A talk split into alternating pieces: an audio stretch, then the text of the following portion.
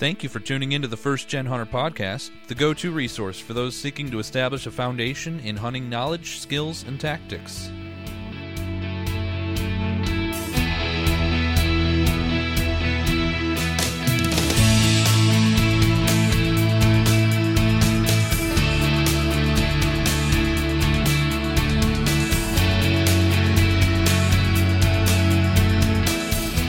If you're listening to this, you made it. This is New Year's Eve of 2020. That, that's right, tomorrow, when you wake up, 2021 is officially here, and one of the craziest years in recent history will be behind us. But as we've said many other times, I hope that 2020, despite all of the craziness, despite all the hardship and disappointments and changed plans. I hope that hunting season was still good to you, and I hope that First Gen Hunter was a big help to giving you one of your best seasons yet. And now it's time to get on to 2021. And one of the first items of business is wrapping up hunting season from 2020. There's still a few weeks left in most states. Uh, down south, I think there's even a month or two left of deer season. And so we brought in a guy who has killed some really incredible deer in the late season, and that is Mr. Jeremiah Haas. You might remember him clear back from, I believe it was episode number 14, River Island Bucks. And he told us how he likes to go out onto islands in the Mississippi River and get after some of the more hard to find, hard to reach really high quality bucks in the state of Illinois. Well, tonight we're totally shifting gears and we're going to this late season approach. We're going to talk about the types of areas to look for, when to look for them based on weather, and we're also going to throw some very specific scenarios at Jeremiah to see what he would do in that situation to try and kill a buck in the late season. But before we get to all that, we're going to do an old fashioned. Can't be that old fashioned though, because, you know, this is the first year of the podcast. But something that we did in our earlier shows, which is a long, oh, just Brandon and Kent pregame session. And we kind of got carried away with it. You know, it's, it, it's therapy for Brandon and me. We can't help ourselves, okay? We love to just kind of goof around and talk hunting. And so that's about the first 45 minutes of this episode. So if that's not for you and you just want to hear how to kill a deer in the late season, go ahead and skip ahead about 45 minutes. Otherwise, I think it's fun to listen to the pregame. It's kind of like you're at deer camp, you know, and uh, you're part of the first gen family and everything. So we'd love to have you tune in for that part as well. But enough of me rambling, and let's go ahead and move on to 2021 and episode 35 of the First Gen Hunter podcast, a late season interview with Mr. Jeremiah Haas.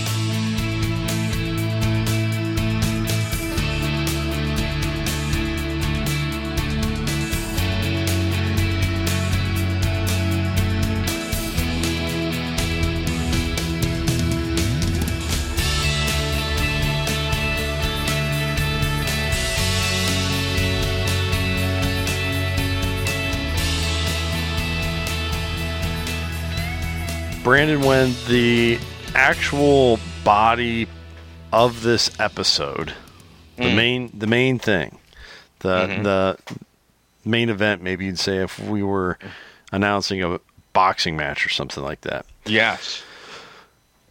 I'm going to suggest that the episode should start with a song. And uh, mm. so we're talking about the past here in the future. it gets confusing, I know, but right right now, I think that um, we should probably uh, sing like Auld Lang Syne or however you say that song name. That's the like only New Year's song that exists. Yes. But, yes. Um, no, I'm just kidding. We won't punish our listeners to have to hear our voices. But uh, this is the last one, man. The last one of 2020. When this mm. baby drops, it'll be New Year's Eve. Yeah, yeah, I mean, isn't that crazy to think that you know 2020, which has which has really felt like the equivalent of two years. I mean, legitimately, when I when Yeah. I look back at you know, I know when I was when I was temporarily out of work with you know due to COVID and everything back in March. I mean, when I think back to March, I mean, it really does feel like you know like 18 months ago instead of like nine months ago. You know, Right. and so it's kind of just been crazy. Um, and I know I'm sure I speak for for you for a lot of outdoorsmen out there that you know the outdoors has been a respite of being able to just kind of get away from the craziness, you know, of of you know the unknowns and the frustrations and the uh, sometimes anxieties, uh, you know, that that we've all been dealing with. So I mean, it's it really cool to finish out the year in a fitting manner to be back to talking about what we love and you know hopefully encouraging other people to get out there and and enjoy it you know one last time as we draw close to the end of the season Yeah, yeah, very well said, and and I think a good summation for probably most outdoorsmen out there. You know, we've we've been able to find that solace that we hoped. At least I Mhm. have. I know Mhm. just from talking with you, you have as well. Um, Yep. And as crazy as 2020 has been, my brother Jake and I, we kind of just talked about this in the previous episode, Two Brothers, Two Bucks, episode Mhm. 34 it's really been a great year for hunting for Yeah. for me personally. Um, Yep. And of course, my brother Jake shooting that really nice buck yeah back in November. But um, just one more nice little bright spot. If uh, I know you know about this because uh, you follow First Gen Hunter, but I just Mhm. shot my first ever quail, and uh, that yes that may yeah that may not seem like that big of a deal, but that's a big deal in Iowa. that's you know, that's a big deal man Uh, d- you can go entire upland seasons here in Iowa and not ever flush a single quail. And um, I've gotten on a covey.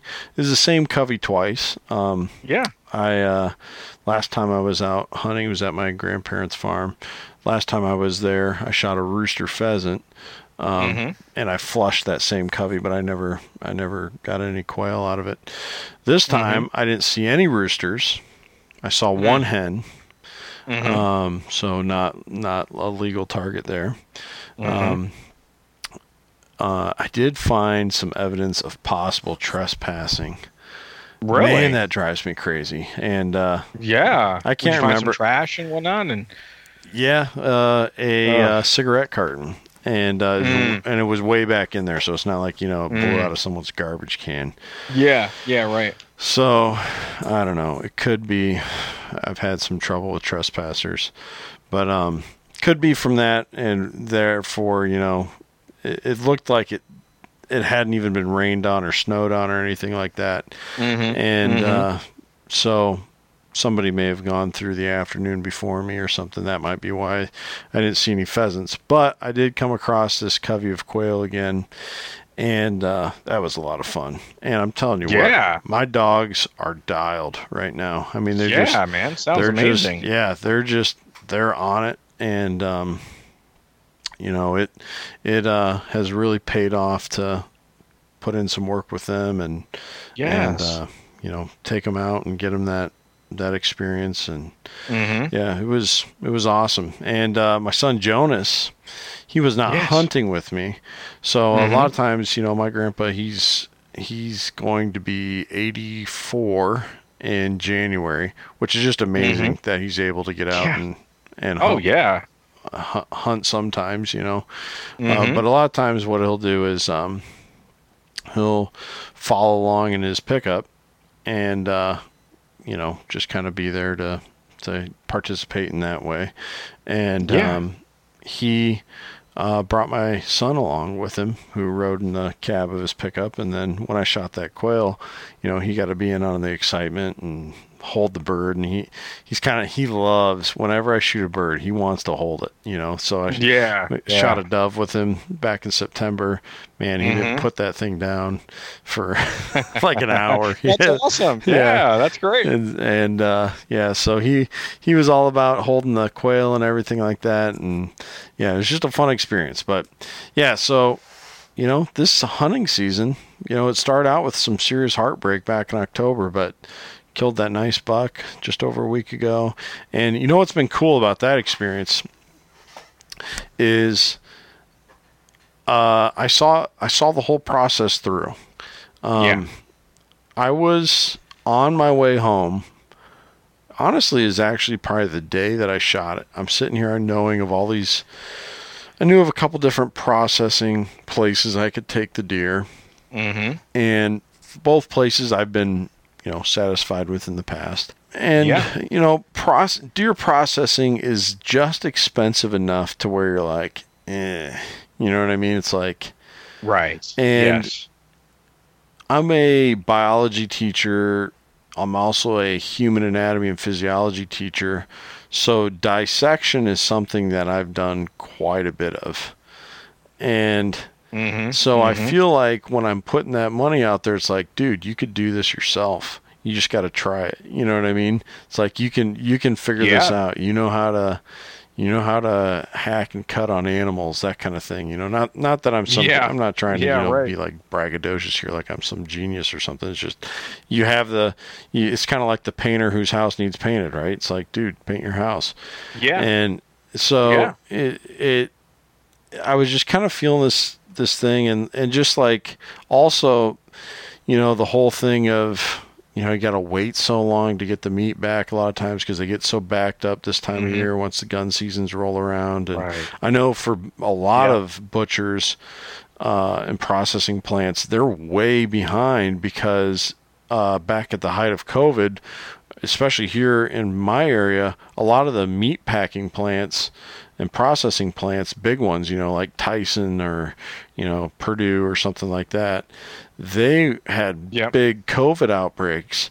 And so those entire Right, plants were shut down. So then these Mhm. uh, um, livestock outfits, you know, farmers essentially, they Mhm. would uh, start selling hogs and cattle Mm-hmm. to uh, you know Joe Schmo who uh, lived down the street and got on Facebook Marketplace and saw that there was a hog for sale, you know, and so these people Yeah, were yeah. buying these hogs and then they were taking them to their deer processor to break them down for them. So, you know, these guys' freezers Right. and refrigerators and everything else are totally filled with that kind of thing. So, you know, you didn't know what the turnaround time was, uh, and just I don't know. I after I think I've appreciated this deer even more so than my very first deer. And I think it's just because I didn't know what I didn't know then. You know what I mean? It's like this is my first right. deer. Mhm. But now I know how much Mhm. work went into getting a deer this year.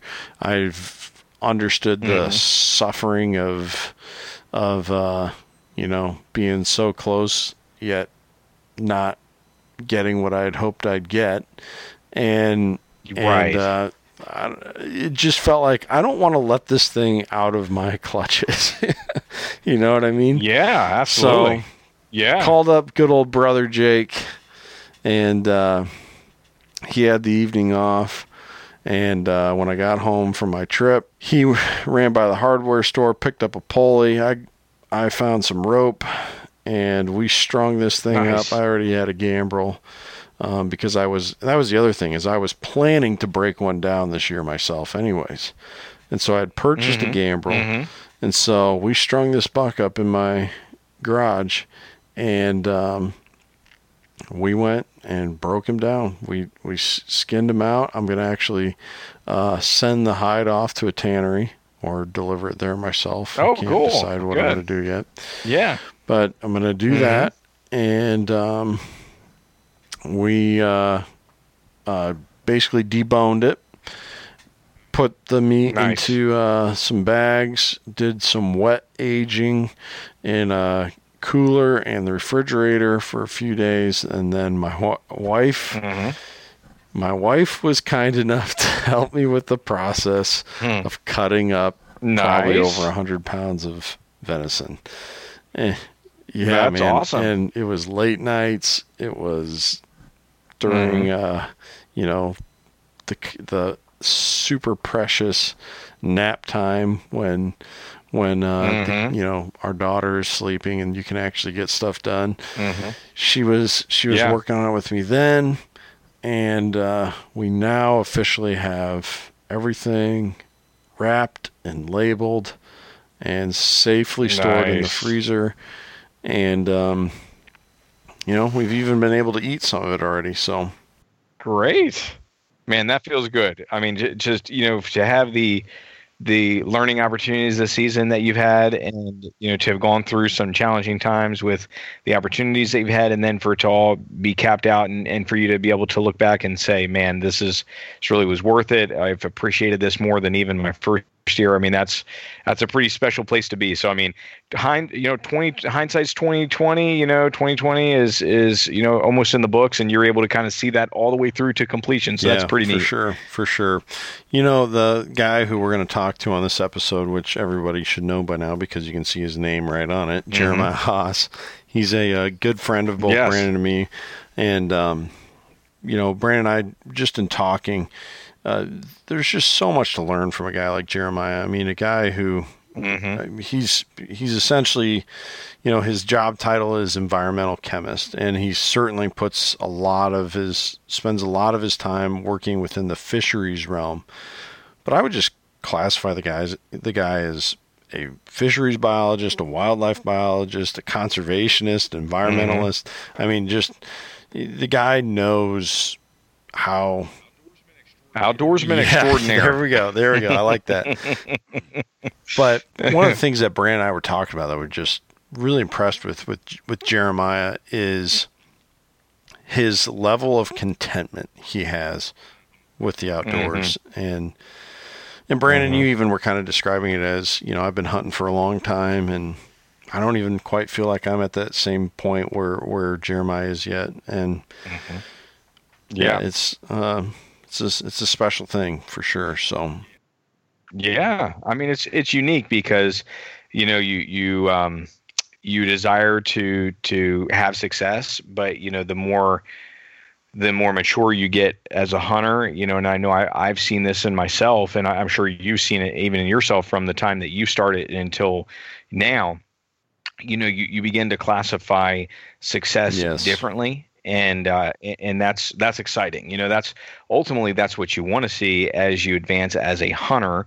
Um, you know, it's it's not it's not just about um, you know the game that you're that you're you know conquering. You know that that you're harvesting. You know, it's ultimately about the memories, the experience, the opportunity to learn, the growth. You know, all those things. And so, if those things are happening, you know, those things are a bigger win um, than than simply harvesting an animal. And I mean, Jeremiah is is definitely there. I know I, I, I see in myself. I'm like, you know, this year, for instance, I've shot two does, but it's you know the first year in a long time that I haven't shot uh, you know a wall hanger, and so I'm you know a big part of me is like, man, I really want to get a yeah, wall hanger yeah. still. no, you know? And I mean, you know, maybe I will, maybe I won't, but you know, I look forward to continuing the journey of maturity in in you know learning more about the outdoors and hopefully getting to the point where just like Jeremiah, you know, I'm able to say, you know what, I'm really content. You know, hey, I've got meat in the freezer, learned a lot this year, and you know what, if it happens, it happens. If it doesn't, hey, I'm I'm good. So I mean, it's really cool to see that we're all in a different path. You know, we're all you know we're all in a different portion of that journey, and uh, as we all support each other, you know, whether you're first gen hunter uh, who's been into it for you know one to five years, or whether you're you know lifelong hunter who's been doing it for decades, you know, we all can we all have something to to to teach. We all have something to learn, um, and so it's cool to kind of see where everyone's at on that journey and continue growing yeah, together. I I couldn't say it better myself, man. That's that's a great way to say it, and you know, uh, I, I really do feel your time is coming. Um, I, yes. you know, I, I say that because that's what you and Noel said to me on the Christmas special. You guys said your time is mm-hmm. coming, and man, was that some some uh, some prophecy yes. you guys were laying down there. So I do think, though, uh, just based yes. on talking with you, everything that's been going on, which is exactly where I want to take this conversation now. Mm-hmm. What's going mm-hmm. on here at this point in the season for Mr. Brandon Martin, another outdoorsman extraordinaire. well, you know what? I, have been really blessed this year to enjoy a lot of time in the outdoors. I've been blessed to, um, praise the Lord, be a little bit more balanced than I was last year, which was needed. So I've been able to spend good time with the family, but be balanced. I've really enjoyed great fellowship in the hmm. outdoors mm. this year, which has been awesome. You know, I was, I was just chatting with Kent, you know, a little bit ago, just privately, and you know, just how I've really enjoyed the fellowship of the close knit group that I have here in Delaware this year, and how we've been, you know, just a small group of us guys have been on almost a daily, you know, constant text message string of, hey, pictures are coming in, you know, from the cell cams, and and you know it, how that's just continued to kind of really amplify the enjoyment of the outdoors. You know, traditionally in years past, it's been you know everything's ramping up September. You know, you're excited for the early season, the summer, the summer patterns. You know, and then October pre-rut, November rut, and then you know really after that, um, you kind of hit Thanksgiving, and then it's it kind of falls off for you know a month, you know, a month and a half, and then you know you're back into it for a week or so in January for shotgun. This year's been a lot different though. Um, this year actually I've been out every weekend um, either facilitating, you know, uh, food sources, um, doing some late season scouting, um, getting out hunting, you know, and so it's been really cool to have had that experience this year, and um, this year too, you know, I feel like we've, you know, I had I had a couple specific goals, um, you know, going into this year. Um, one goal was to to see my brother get a get a buck. You know, it's it had been some time since he had shot a deer, and he's just, you know, he's he's a he's a quality deer hunter. He's he's someone who passes a lot of deer. He's very you know I was talking to another one of my buddies the other day, and he said he mentioned he said you know when your brother says something about deer hunting. I, I specifically pay attention, and I thought that was a great compliment, yeah. you know, to to my brother because he's he's a very yeah. thoughtful person. He doesn't say things, you know, kind of willy nilly. Like when he says something, it's really thought through, and he's very wise when it comes to deer patterns. But he's also one of those guys that you know, kind of like eh, similar to Jeremiah he doesn't have to shoot a bunch of deer. You know, he's content with the process. And but you know, coming into this year, you know, I'd really wanted to see him get a deer, and so we were able to get him a good deer, which was awesome. Um, you know, was able to. One of my goals is just to continue to grow in the uh, area of trail cam pictures and really facilitating, you know, from early season with mineral sites to mid season with uh, mock scrapes, you know, especially, yeah. you know, just continue, continue to try to amplify that. And then late season, you know, setting up on food sources to re-identify, you know, what, what we've got in the, in, you know, the, the population of the bucks. And so, I mean, that's been a really successful year. You know, this is the first year that we've really deployed cell cams and really enjoyed. That's really honestly been a game changer for us, um, just with with kind of keeping the excitement yeah. and the interest level. Um, and and what we've actually done, uh, the, one of the guys who's in our group, he's it's actually they're his cams. He sets it on, you know, to, for them to come in like every 12 hours. You know, so you, you save the battery That's life smart. on the cams. That's You're smart. not, you know, yeah, you, you're not getting blown up, you know, all the time by the, the pictures all day long when you you wake up to right. go to the bathroom I mean, and you're like, mm, any notifications? Yes, yes. I know. I mean, so it can be really distracting. That's kind of helped balance it, but it's really amplified the excitement. Um, you know, wanted to see, a, you know, I, have been mentoring a couple guys. I wanted to facilitate getting a deer and and having at least one of them observe yeah. that and help me track it. So we are able to accomplish that, which is really cool. One of the other guys um, just got his official license. One of the other guys that I'm mentoring, and so um, I'm going to be getting him out. Hopefully, trying to get him, you know, late season doe um, over the January shotgun season here in Delaware. So we accomplished that. So I mean, this, just like you said, there's been so many good things and so much success. You know, despite not you know getting in my case a, a buck.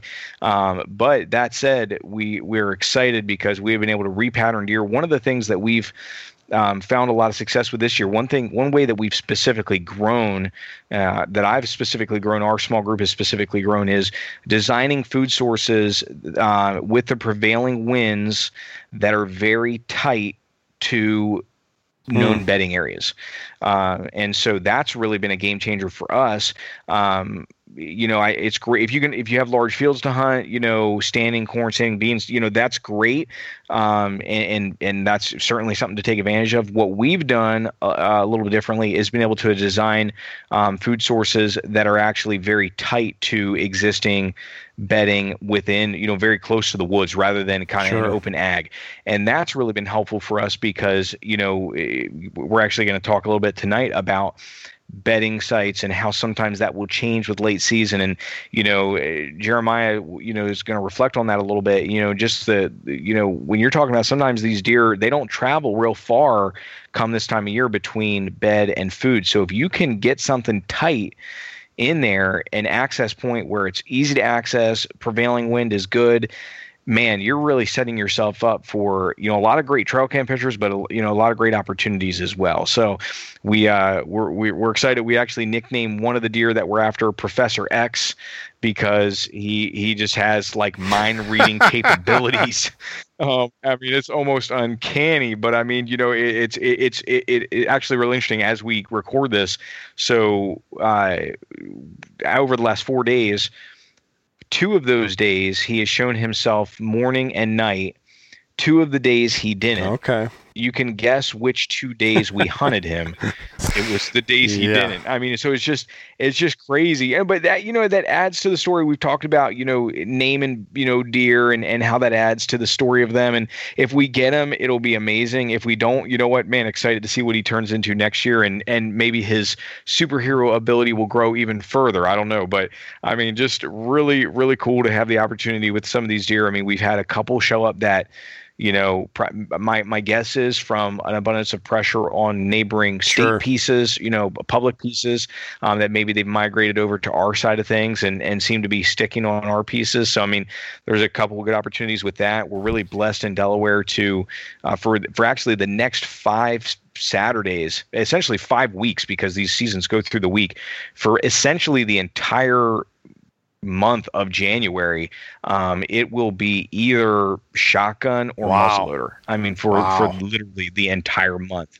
So I mean, it's it's pretty unique. And so we're, we're you know we've been out with the bows. You know, had had some good opportunities, close calls with that, but we're pretty confident that we'll have an opportunity to put down, um, hopefully, a good buck or two. So, I mean, and if I get to be a part of that, that's great. You know, it, one one of the most powerful things, really, uh, you know, when you've got a when you've got a good group of guys uh, and girls, you know, that that you know, kind of uh, values align, you know, uh, management goals align, things like that. When one person has success, you really feel like you have success because you know you're you're a part of it, you're enjoying it together, you've put in the work together to hang stands to create you know food yeah. plots to do all these things that really you know, are the backdrop things they're, they're the things that people don't see um, but it's all the work that goes into it you know when you're tracking that deer and you come up on it, you know, after tracking the blood trail and you are high fiving, you know, it's not about, it, it, I mean, the last thought on your mind is, man, my buddy shot a deer and I right. didn't, you know, the, the, the, you're, that's the last thing you're thinking. You're, you're thinking, man,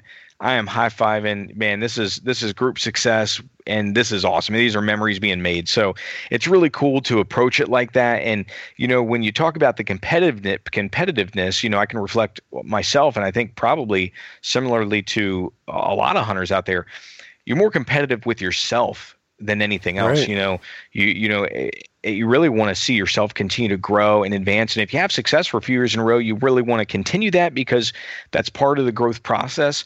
Um, but you know what? It, it, truly, I say this humbly, and and I, I know I'm sure I reflect just like a lot of other hunters would. You know what? I'd rather see someone you know i've had i've been blessed to to take a, a fair amount of, of, good deer. I'd rather see someone who hasn't shot a deer or you know someone who has had limited experience get out there and get an opportunity because you know there's you, you for those of us who put the time in and have a lot of opportunity chances come you know it's a matter of taking advantage of them and and you may go a year like jeremiah said you know man if i if i get one great if i don't hey it's fine. And so kind of in that vein i guess i'm trying to learn to be a little bit more content. And so we'll we'll see what the what the end of the season has. I'd love to to be able to put my my quality buck tag around uh, around some antlers, but you know, I mean, if if not, you know, man, if I end up boy, if, if I could get this other guy, you know, his first year, and man, if I could see uh, my buddy who's been chasing after Professor X, you know, for man forever now, man, if he gets that deer, I mean, I'll just be just as stoked. So I mean, I'm I'm I'm excited to see what will come, and I'm just excited to be having so much fun in the late season. Usually this time of year, it's kind of it's really winding down. We're kind of, you know, for for anyone who hunts a lot, you know, you kind of you know the feeling yeah. of burnout, and it's not that you don't it's not that you, you don't love and enjoy it. You just get to a point when you've had X number of days in the field during the year, and you, you of course you've got family responsibilities, and you want to balance that, and you want to you know you get to a point where sometimes it's like, man, boy, I'm almost kind of glad that you know I just need I just need a few weeks to just not be doing that, and uh, so the fact that you know, it's been more balanced this year and we're having so much fun in the late season and learning and growing, I mean, it, it's really unique and it's an area that's really been cool to see advancement and growth this year. So hopefully, knock on wood, you know, here going into the, the new year, it'll be a super solid kickoff to 2021 for getting something out. Actually, my buddy's going tomorrow. Um, the the one spot where we've been seeing Professor X if you've got a northwest wind, it is super ideal. We've got a northwest wind tomorrow. Temperatures dropping. Awesome. Um, and so I'm I'm it's we've been it's funny because I'm at work and I'm I'm getting these group text messages. Oh man, where should I go? What should I do? You know, and so and I you know, hey man, I, am gonna be off work at five. Man, mean, it's last shooting lights five fifteen. Man, let me know. I will I will be right up there to help you track. So I mean, it's cool. You know, we get all excited together to to kind of meet up and man, we're hopefully hopefully this time tomorrow we're, we're tracking the blood trail and maybe you know finishing out 2020 on a real positive note. So we'll see yeah, what happens. I hope uh, somebody gets one down or i hope you get one down of course. And, yeah.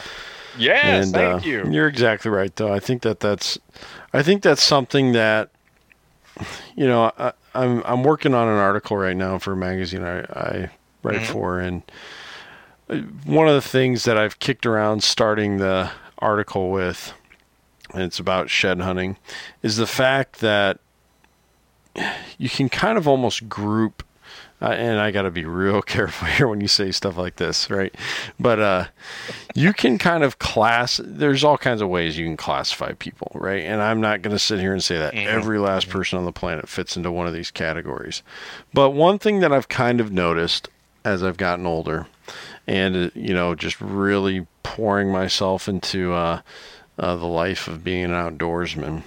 Mm-hmm. A lot of times, people, maybe that's the way to say it, a lot of times, so not always, don't get mad at me here.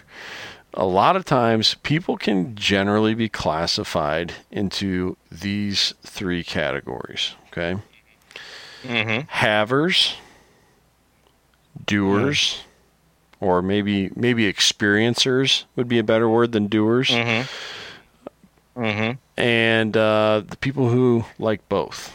So they, they like to have mm-hmm. things, but they also like to mm-hmm. have an experience. So let's let's you know mm-hmm. it's the Christmas season. Let's let's talk about it from this perspective here a minute. When you're buying yeah. Christmas presents for somebody, if you're a good gift giver, right? You're mm-hmm. trying to you're trying to match it up with what type of person am I buying for here, right? Is this, mm-hmm. you know, what are their mm-hmm. interests? What what are they going to get use out of? What do they truly want, right? Mm-hmm. And so if you have mm-hmm. somebody who is maybe the person you're supposed to buy for in your family gift exchange is somebody mm-hmm. that would fit into the haver uh, category, okay? So yes. Mm-hmm. That's going to be somebody who just likes to have something because they like having it. You know what I mean? Doesn't mean they're mm-hmm. necessarily mm-hmm. going to use mm-hmm. it. You know, it could be like we'll say like right. an antique tool or just somebody who likes antiques, mm-hmm. you know. Right. They just yeah. like to have that antique. Whereas then somebody mm-hmm. else they don't care so much about having stuff. They care more about I guess having if the, if, if they're going to have something, it's going to be a memory, right? And so the, instead mm-hmm. of getting that mm-hmm. really cool antique, they would rather maybe you gave them some voucher to uh, go to a spa or maybe yeah. even go on like an overnight trip to uh, you know stay at a cool resort and go hiking all day or something like that and yeah. then I yeah. think is the category that most outdoorsmen fit into, which talks about your little thing here with, you know, I'm not quite content. You know, I'm full, I'm pretty well content, but I really want those antlers for the wall. I have the meat for the freezer, which is awesome. Mm-hmm. But we like mm-hmm. souvenirs. You know what I mean? We love the yeah. we love the yeah. process. We love the experience, and I think that that's where shed hunting kind of comes into full. Mm-hmm. you know what I mean? Comes full circle there with with yeah, with shed hunting yeah, because sure. we love getting out and miles for the piles, man. You know, walking all those miles mm-hmm. and and uh, you know being out there. Um, maybe bring our dog along so they can run around. So we're enjoying the experience, yeah. but we don't really want to come home empty-handed either, right? you know, we we want to have right. we, yeah. we want to have that right. antler in hand, and uh, you know, mm-hmm. so I think it's normal. Normal. You know what I mean? I think it's and Yeah. and Yeah. maybe the outdoorsmen who do reach that ultimate level of contentment of I'm just happy to get out and they exist. Believe me, they exist. There's a guy who uh who um uh hunts a farm that Jake and I hunt. Actually, we he allowed us to use his stand. We both killed deer out of his stand. Yeah. He passed so many deer this year. He could have he could have Mm. filled his tag so many times over, but because he Mm-hmm. he wasn't seeing the age class of buck that he was really interested in, he was just loving being out there and and enjoying the experience. Nice. And so, you know, Yeah. th- I, I do think that you know it, it doesn't classify as all outdoorsmen, but I think it's pretty normal that you would like to have a nice rack to hang on your wall uh, at the end of the season. So, I guess that was a long. a- Thank you for the support. I, for I sure. I'm- appreciate it. And you know what? I don't know that. I don't know that because I'm so much that way myself. I mean, I love shed hunting. I love, I, I love the feeling of wrapping the tag around the antlers. Uh, it might sound weird, Yeah, but like yeah. that, I don't know. What's it take? 20 seconds to do that? That is Yeah. one of the most enjoyable parts of the whole experience for me. And I also, I yeah. also like to so that's the have part right but then the the doer Mm-hmm. part or the experience part do you do the same thing when you already have the deer tagged and everything do you go back and try and follow the blood trail just because you want to follow the blood trail and you want Oh, to see yeah. all right where Oh, was yeah. the impact site where was you want your you're like Mm-hmm. you're drinking up the whole experience you don't get to take that with you but you get to experience it so I don't know. We probably could have made a whole like pregame episode here out of the havers, experiencers, and and I don't know what you other than just it's good, both yeah. category for, for for people. But no, I I think I'll always be that way, man. I think I'll be right there with you. You know, Yeah. where I, part of me is just going to to always want to ha- have that that Yep. physical memoir that that you know tangible thing that I can I can put my hands on and uh, attach it to the experience that's stored away in my memory bank. But um, Yes. I'm I'm hoping, man. I'm I'm hoping like crazy that that I get that BBD text from you uh, very soon. Mm, yes. And um, Yes. You know- oh man. You will you will you will seriously be right at the top of my list in in terms of who I reach out to because you know obviously we've had so much so many good things this year and being able to do all these episodes and learn together and you know and at the end of the day you know um you know not to sound you know uh whatever uh you know too nostalgic or whatever but i mean at the end of the day all we really have is uh our memories yeah, and uh, quality time spent with people. I mean, that's you know, if I was, and not to say there's not value in, in doing things by yourself and everything, but I mean, if if I was, you know, I picture if I was just a hunter and I, you know, I, let's say, you know, my my wife and my kids, you know, weren't into it or you know, too young or whatever, and I just I didn't have any friends and you know, I didn't have any connection and you know, just went out and did it. I mean, y- there would be a, certainly a sense of, of achievement to say, man, I'm, I'm providing for my family, you know, whatever. But man, to, to be able to connect with people of like mind and, and to have those memories. And like you said, even have things that, that are connected, to, you know, like right, right now, I'm, you know, as we're talking, I'm, I'm looking at, you know, a deer mount and, uh, you know, can, can, you know, instantaneously think of, the you know exactly where I was and that exact story and that particular deer man got on film you know my brother was filming me and you know it, it- so many you know things come back to mind and boy I mean you know you you, you know it, it's something where you know you it's never enough in the sense that and I think in a, in a good way it's never enough in the sense of you know you want to keep having those memories you know you want to keep making those memories and having those enjoyable times especially with the people that you care about. Um, and so it's you know we, we've said this before but you know um, i think life you know embodies deer hunting and and deer hunting embodies life in many ways. You know you you want to have a um, contented discontentedness um, you know you, you want to be content with with what you have with the opportunities that you have but you want to be discontent in the sense that you're you're always striving um, to learn more to to grow. Um, and so it's it's a it's a fine line and it's a balance to be had but you know it's a it's a journey worth worth traveling. And you know it's always cool when you can travel it with others and learn together and that's what we've been able to accomplish this year. So I definitely that's a big part of why I'd say you know this year has been really successful is our chance to connect and learn and grow. And so hopefully hopefully we're all hopefully we're talking about you've already had a good cap off to it. Yeah. So I mean, hopefully hopefully we'll we'll you know, maybe good Lord will shine some grace down and give me a chance to to to send that that that good old BBD text down That's out right. to you. So we'll see That's what right. happens. and you gotta you gotta put it in the man tribe text group too. You know, if I yes. if I was tech savvy enough, I could. Uh, there's a way you can rename those uh, texting groups, and I would. I would name it awesome. the Man Tribe. Uh, yes, of course, I gotta I give I, I gotta give credit there to my wife. She came up with that term. But yes. no, it's it's been fun circulating pictures and seeing what everyone's done this year, and yeah, and mm-hmm. um, man, it, this really wasn't the intent, people, for this to get like so deep. As uh, as uh, Jack Black says on the School of Rock, so deeply deep. Yeah. So deeply deep here. well, we we have that. We this segment is now called the outdoor theology segment. So we. oh man, yeah.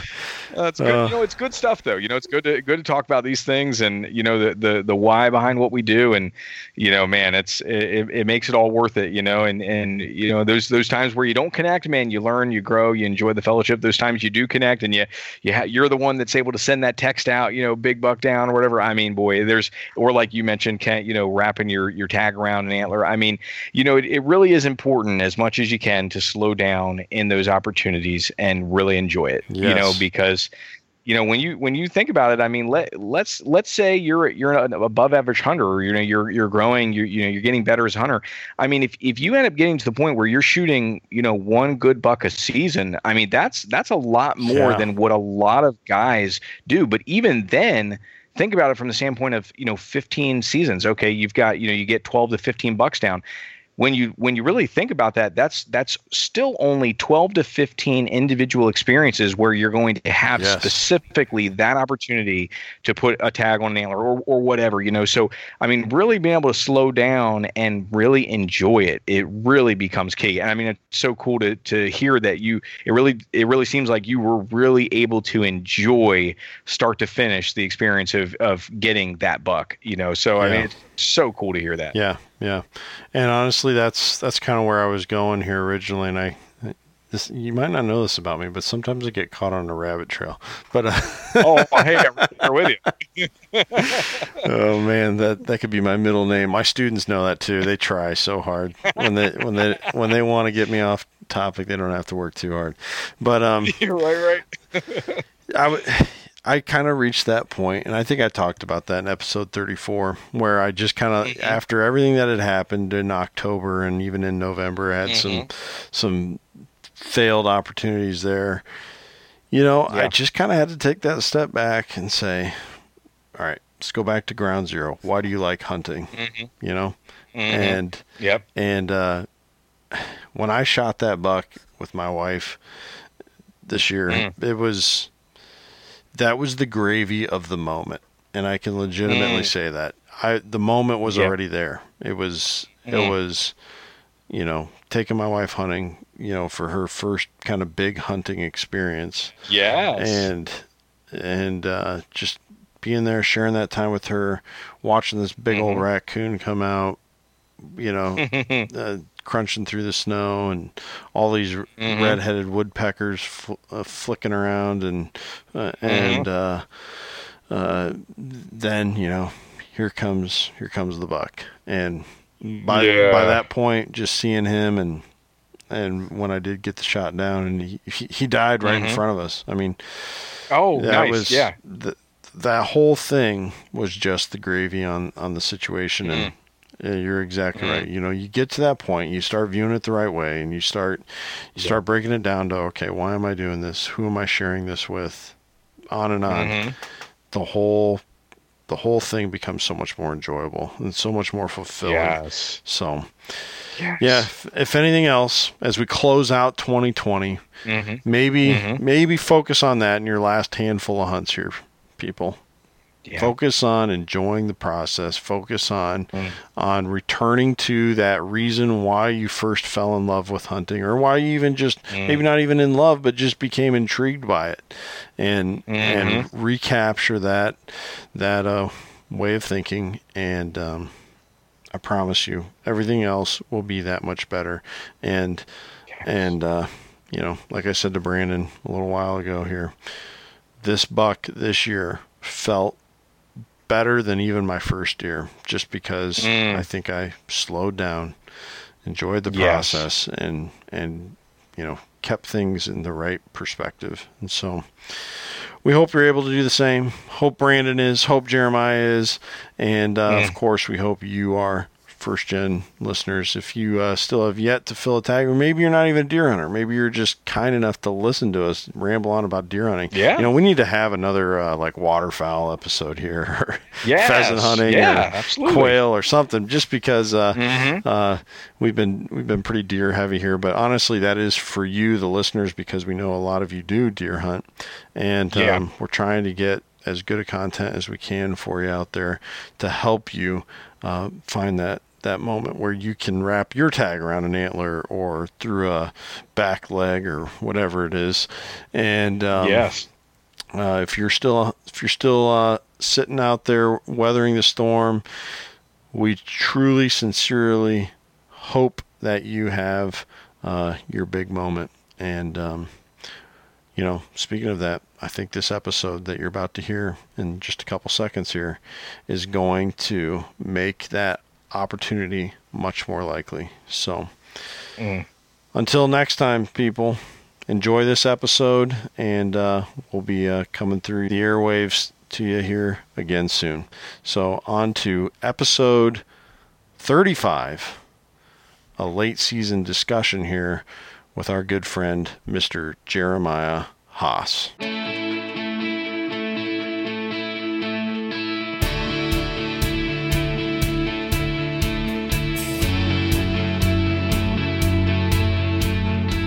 All right, first geners, you're in extra special, really good fortune in this last episode of 2020 because mm. not only do we have Mr. Jeremiah Haas on here, who is just, man, we could all listen to hours of Jeremiah Haas. Yes.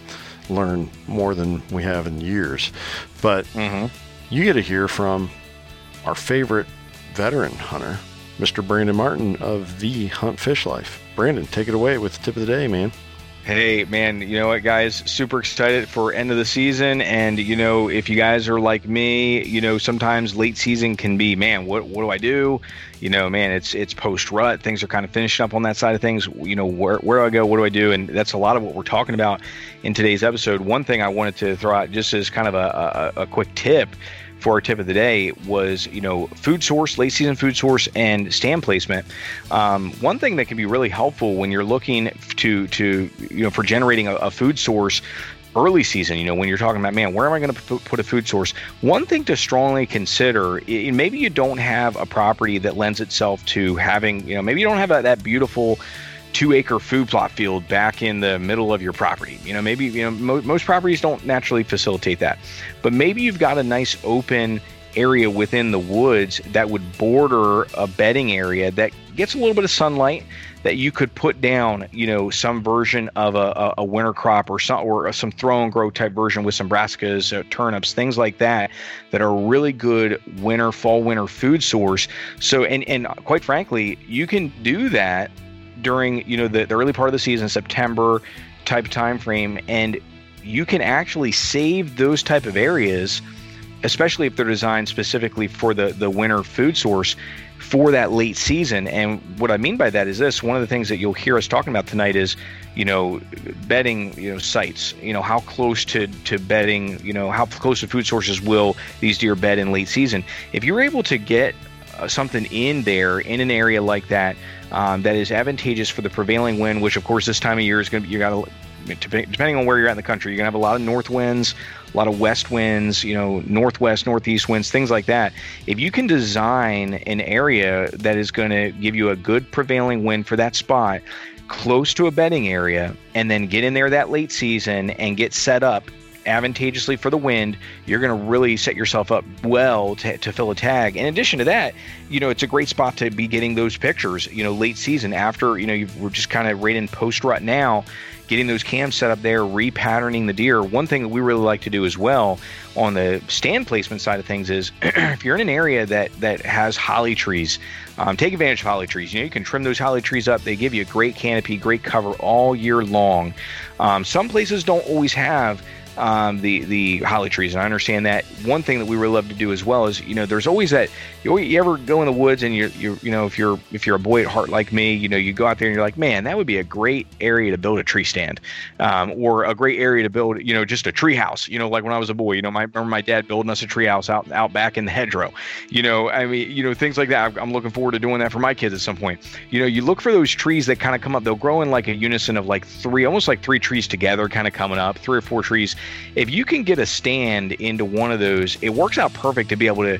You can put you know some canopy around you. You can put some kind of hunting mesh around you, um, or at the very least, you're kind of kind of in that in that cove of cover there that gives you that breaks up your pattern a little bit. So those are kind of some key things to look for this late season. You know, a lot of us I know where I'm at if it's not a holly tree, man, you don't you don't have a whole lot of leaves on those trees, and you're you're you're sticking out. You you add some snow in the mix, you know, you're really sticking out. So anything you can do to promote that food source, you know, that's really tight to bedding, and then pick a good stand location in a holly tree or in one of those kind of groves of trees growing up with a prevailing wind in a positive way for you. Boy, you're just really magnifying your opportunity to fill a late season tag. So, hope that's helpful for you guys as we all look to have a good finish to 2020 and, and hopefully a good start for those of us hunting in January to 2021. Yeah, that's excellent advice, and definitely some some game changing tips there. And you know, maybe the food situation isn't isn't within your realm of capability at this point mm-hmm. for this season. Yep. Yep. But there's two ways you can respond to that. You can obviously try to make the adjustment for next year, but also mm-hmm. maybe start looking around for uh, permission this year to hunt a different property than you've hunted this yeah. year that does have those needs being met. And uh, mm-hmm. you might be surprised what you can uh, turn up at this point in the season and maybe totally change your uh, luck on your season. But yep. No, great tips there, Brandon. As always, thank you for that. And uh, we'll get you guys back here to part two of the show with Mr. Jeremiah Haas.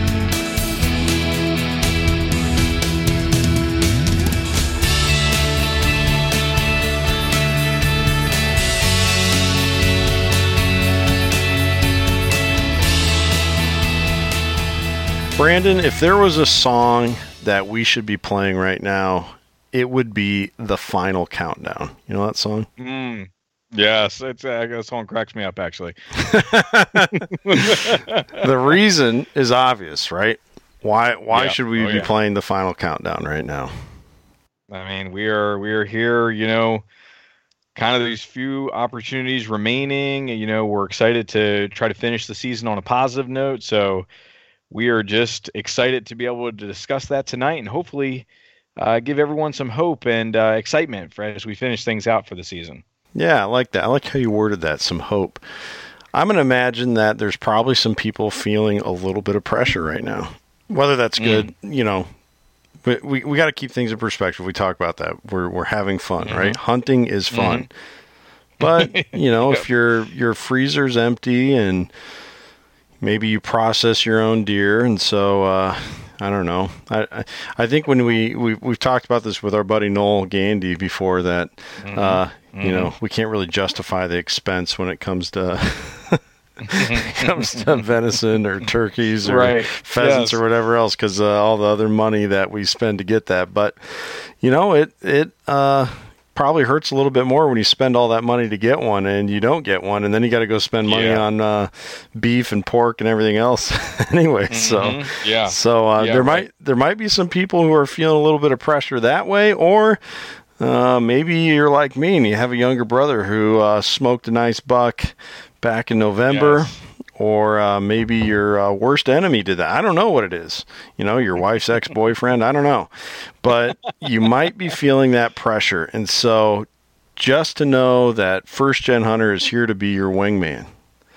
we bring in a late season expert a familiar voice here on the First Gen Hunter podcast, but you haven't heard from him since, uh, I guess, if you saw the uh, deer season kickoff video clear back at the beginning mm-hmm. of October.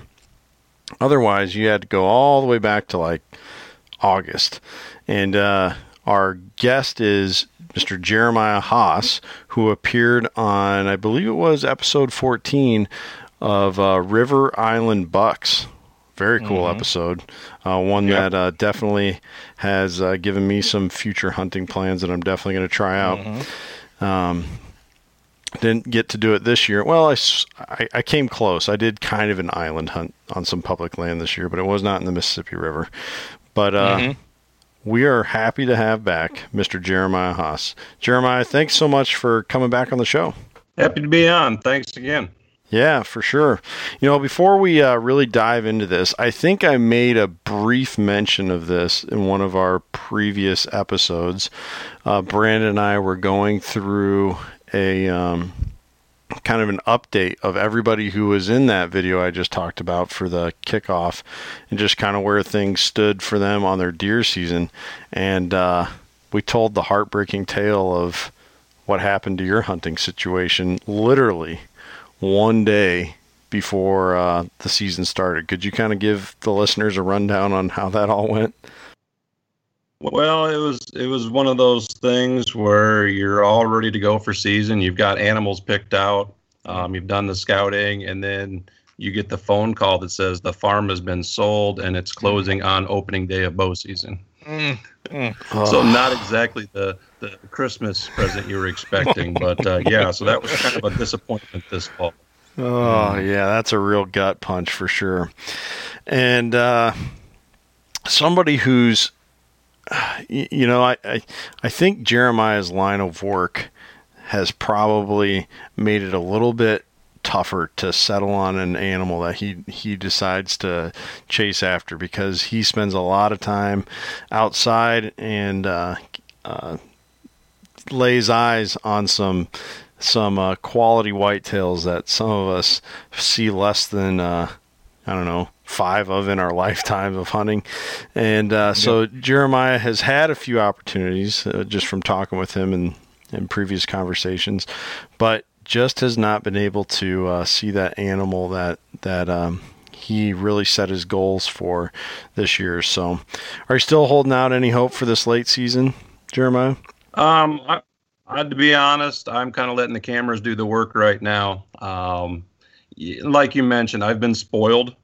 um, and where I mm-hmm. work, I do see 170, 180 inch deer almost weekly. So uh, it's it's sometimes it can be tough, but at the same time, it's enjoyment. I mean, like you said, I I still got the the adrenaline rush as I put the you know scope on a, a, a decent buck, you know, and it's just mm-hmm. one of mm-hmm. those things where and I did do the island hunting this year and and could have Harvard could have filled all my tags, you know, without much problem, some nice mm-hmm. animals, but mm-hmm. it's just one of those things I enjoy the challenge of hunting an you know a particular animal, especially mm-hmm. an older animal that's smarter than I am. Um, mm. But yeah, when when you have the opportunity to, to harvest the same deer over and over again, it kind of takes a little bit of the, the fun out of it. Yeah, um, right, right. Oh, but man. not that I'm complaining. I've just been very fortunate, you know, and mm-hmm. you know, and, and, I'm fortunate to still have meat in the freezer, so I didn't have any pressures to do such, you know, to pull mm-hmm. the trigger on it. Right. Yeah. But uh, yeah, if my camera's tell me it's time to go, and it's the last day of season, the middle of January. I'll be out there. nice. that's that's the way to that's the way to do it. You know, uh, a mutual friend of ours, he kind of had a a similar thing happened to him, except for it wasn't by way of camera, uh, his, his, own two eyes, and that would be uh, Alex Earhart. He uh, normally is is a uh, gun hunter only and uh, he and his dad they they go through uh, kind of a you know a tradition every year they get together for the couple of the gun seasons and then um, that's pretty much it for him on whitetails well this year if you go back to episode 32 you can hear the whole saga but he had a couple of uh, you know big time uh, just totally i don't even know if the right word is unforeseeable or unpre- unpredictable moments happen that prevented him from filling his tags, and he saw some really nice bucks. So he's uh, back out there for archery season this year, and uh, you know, best of luck to him to to get those tags filled. But yeah, I hear you. When when uh, uh you it can be a little bit tough to have that motivation this time of year just because of the cold and uh, really honestly um, it's you know we we don't get to hunt that much out of the year but when hunting season gets here and uh, if you're a bow hunter you're spending quite a few days out in the woods and it starts to wear you down a little bit but um, it, I, I think uh, I think things will turn for you here at some point, and hopefully you do get that deer that kind of wanders through their late season, and and uh, you'll wonder where he was your whole life, and hopefully you can go and get him on the ground. But that's exactly what we want to talk about tonight. Um, what we we kind of previewed it there a little bit. Brandon was talking about it. Um, whether someone's feeling the pressure or not. Maybe they're like Alex and they just saw something uh, earlier in the season. They're like, wow, I really need to get after that buck. Or um, maybe you do catch something on trail camera like Jeremiah is talking about. Whatever the reason is, if you are hunting the late season, it's almost like, you know, you look at all the resources that are out there. And after the rut ends, the you know well if if there was a if we there was a bell curve of uh, all deer hunting articles ever written you know you'd see you would see that perfect bell curve that would have october hunting way on the left hand side. Then you would have November would be the the huge part of the bell, and now we're in the the little uh, narrow part of the bell again, the little lip of the bell on the back end of our bell curve, which is the late season. There's just not a lot of great information out there. And uh, probably because the way most people hunt, most tags, most buck tags are filled by November. Um, you know, a lot of states they have their gun seasons in November. Mm-hmm. Um, Iowa doesn't, but the hunting, the bow hunting is just typically so much better in Iowa during November that there's just not a lot out there. So I figured it would be great to uh, bring in a guy who I know has has uh, put down some really nice animals in the snow, and uh, pick his brain a little bit. And so I I think the first place to start here is biologically, how have deer kind of changed for this time of the year? So you know, if you're going to be a good hunter, you got you have to approach it scientifically or you know like a savvy predator i guess you'd say. And so let's just go ahead and, and maybe kind of talk about this post rut activity that deer are doing um, that that someone should expect to see when they're out in the woods. So are you um, going to do any kind of calling or rattling during this post rut phase Jeremiah? Typically, I don't, but I will make exceptions. Um, I have had success in January with decoys. Oh, really? Um, where I've done late season rattles. Um, I got one broken decoy to prove it. um, so I, it can be done, but typically speaking, I don't unless I'm on those last couple days where I want to get real aggressive. Okay, uh, that's a good point. You know, this this time of year, like you said, biologically speaking, a lot of the deer are switching modes. You know, from breeding into feeding and getting ready for winter. And so, depending mm. on you know what the weather's doing, you know, this year we've been kind of fortunate. We haven't had the big snows until well, actually, they're calling for it tomorrow now. Our first yeah. big snow. Um, you know, so you you can kind of play that game a little longer. But usually, once the weather gets here the deer really slow down and to me get a little more predictable. Sure. Because um, they're they're they're they're wanting to eat and keep warm, and that's really and and make it through winter. And all the extra running around, especially for your mature bucks, that comes to a real quick halt. You know, they're not going to waste that energy uh, chasing. You know, maybe the second or third rut, depending on where you're at. Um, yeah their their time to, to drop antlers and get feed and, and prepare for that winter. Sure, sure. So I, I'm gonna I'm gonna assume then that most of your tactics are going to bring you into some place that's to be right along that bed to feed mode of travel or or uh, yeah you know just basically spending your time in in between those areas or i guess that'd be a good place to start at our first question here are you going to choose to be closer to one of those areas over the other bed or bedding or feeding areas well typically this time of year those areas aren't very far apart Okay. Um, depending on That's good what, point. depending on what your particular hunting property is, a lot of times those deer will only bed a 100 or 200 yards from their primary food source, especially Hmm. if it's been a heavy snow. You know, and I'm I'm speaking of northern Illinois. You know, so Mhm. sure um, so we get the big shifts in, in weather, and we'll get those early heavy snows, and and when when it does get cold like that, they're going to hold to to you know that cover, and they don't want to move any farther than they have to. I mean, Mhm. the deer do feed all day. They'll feed right in their bedding areas, Mhm. but usually I'm going to target those transition areas or even those edges right up to those those good food sources. And the reason I like that is because I don't have to sit in the stand for four hours when it's 10 degrees. yeah, yeah, really. Um, I've been there, done that, learned my lesson.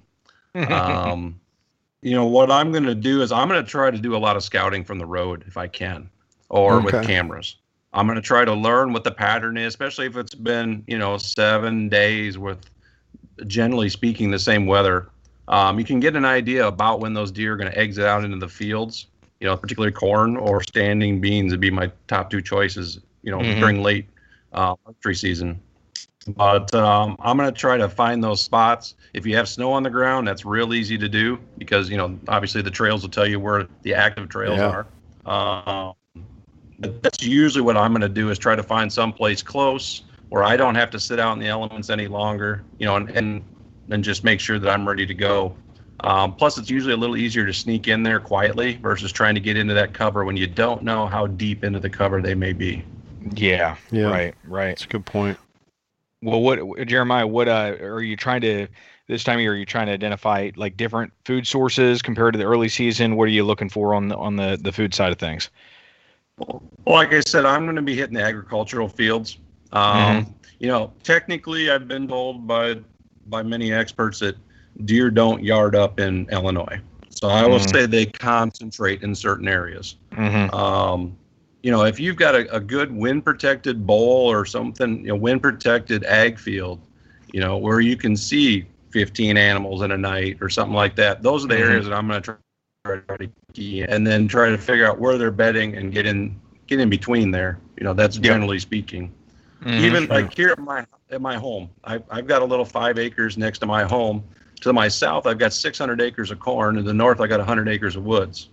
Um, I can literally see the deer bedded from my house in a pine grove. I can Wow. up and see them. Um, but I know I've actually got a blind. I've I've got a ground blind in the bowl, and I'm using my cameras to see if there's particular animals I'm after if they do show up, or I can Mhm. look out my house. I'm Mhm. fortunate to have that.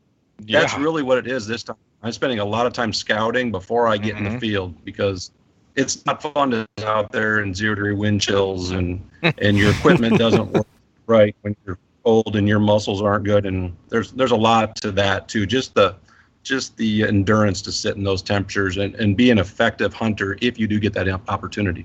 Right Yeah, yeah, yeah. I've always, I've always kind of felt, you know, it's like, you know, when when season's coming and whatnot, and you, you know, you, you- you're you're excited for those really cold days and everything, and then you get out there and you're like, especially as you know, I know myself getting older and whatnot, you know, it's like, man, this uh, this this this is a lot nicer when I was thinking of it. You know, now that I'm out here and you know, super, it's like, oh man, this is, you know, I love being out here, but man, you know, like you say, you, you for a few hours, and man, I tell you, it gets a little brutal sometimes.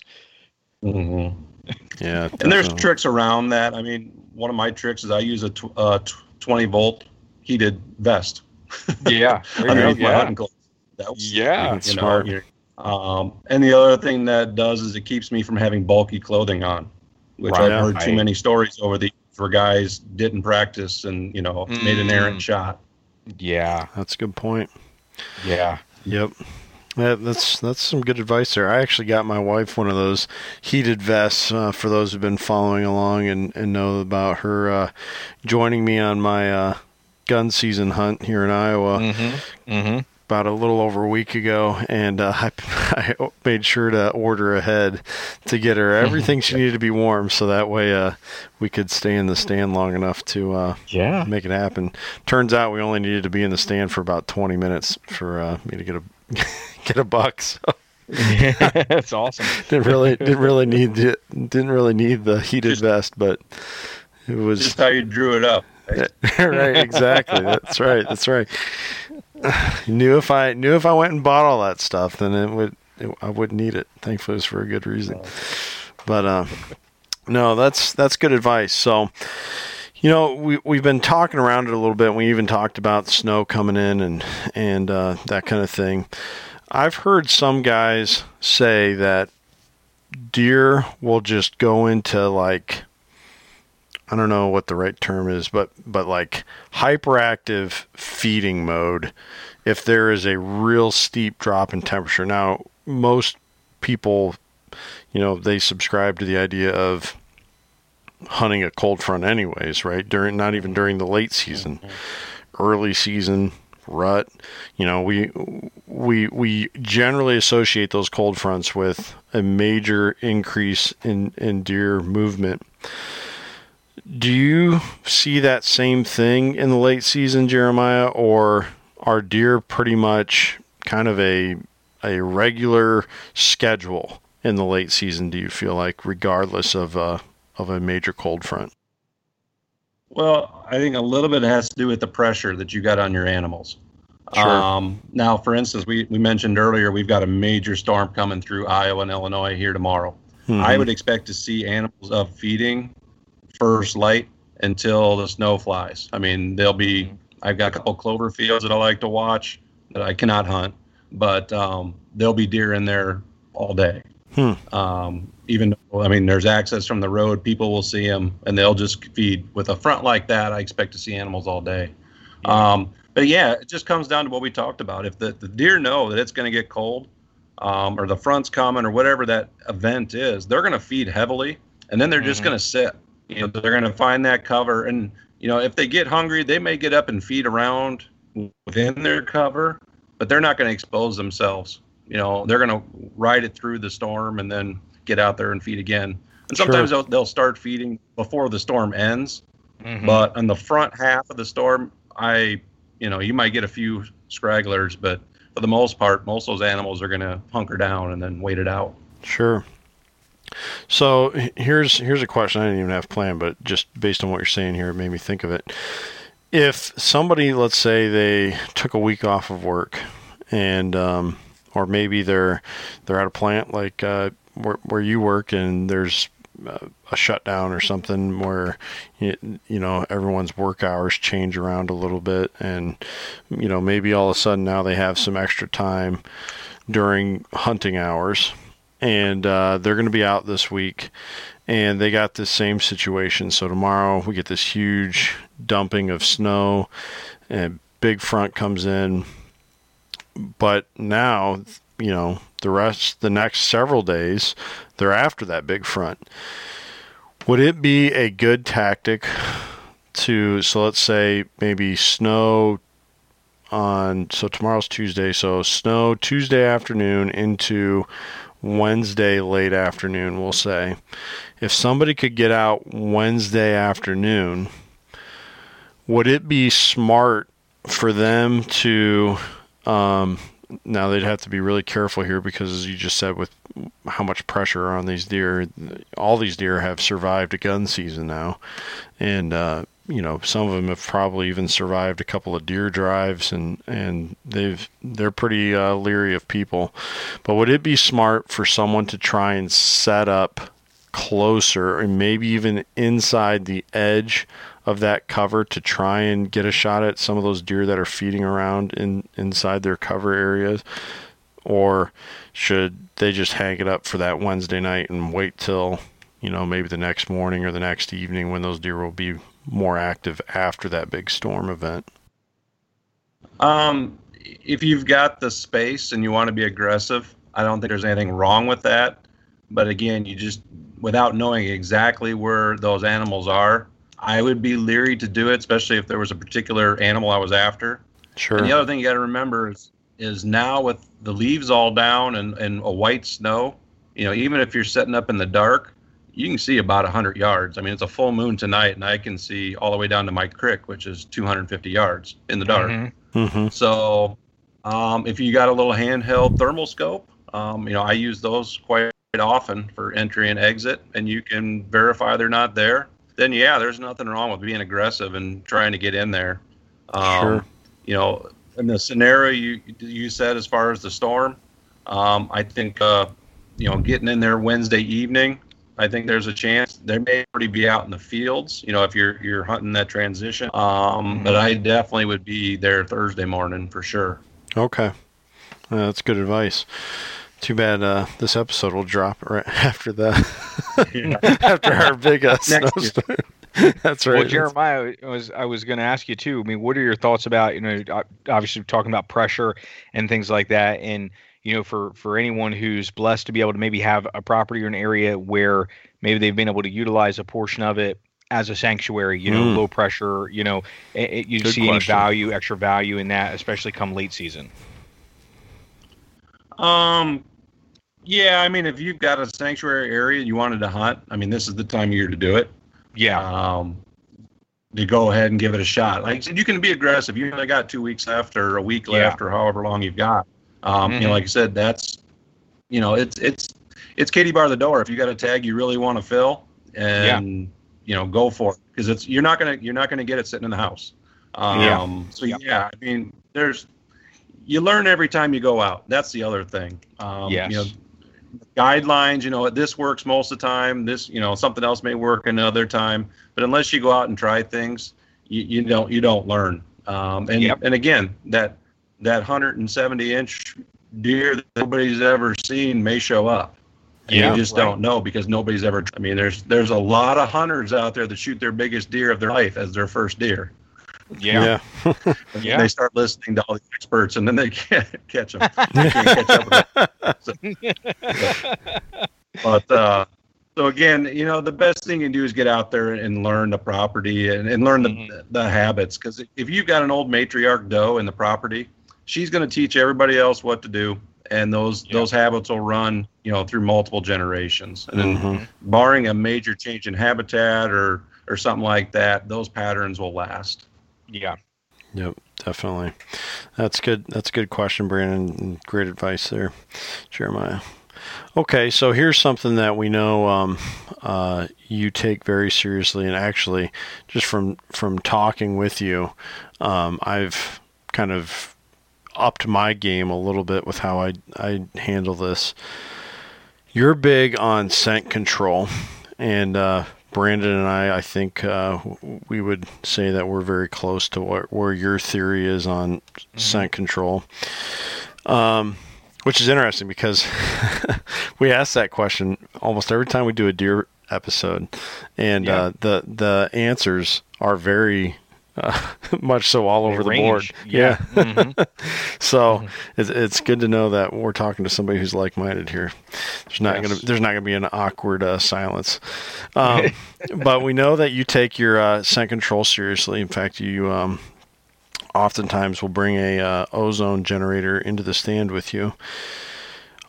During the late season, I have heard it said that scent is even more difficult to manage in the cold air. Is that is that kind of uh, your thought as well? Well, I, you know, from my observations, absolutely. Um, and you mentioned the ozone, so I'll bring into that. Um, early season, October, you know, even November, as long as the the weather is warm, um, I Mhm. will use those in the stand. But once we get cold and there's snow on the ground, I will use ozone to basically deodorize my my clothes. Mhm. But I do not use it in the field. And I've got a Okay, that's multitude of experiences of deer you know even in november but we had snow on the ground um, it was about two three years ago we had those early november snows and you know the deer will, will smell it, but it's an alarm because it's so overwhelming compared to the rest of the smells around them. Sure. Um, yeah, I, I I made many many many mistakes learning you know with the ozone with the snow and yeah, so that's what I do, and I've been very successful with that change. So Yeah. it still has a it still has a, a component to it, but I do not take it out in the field. I think you can overwhelm the deer pretty quickly. Good, very good information there. That could really uh, help somebody if if they're using one of those. So, um, be, besides just doing that ozone treatment before you get out in the field, are you using any other kind of cover scent, or are you basically treating your clothes with ozone and then trying to play the wind as best as you can? Yeah, I'm I'm on that side. I'll treat all my clothes every night. Um, you know, boots, everything that's in there. Um, I'm one of those guys that'll walk to the stand in long underwear and then put clothes on to make sure I don't sweat and freeze all the way there. Um, but yeah, that's that's generally speaking what I'm gonna do.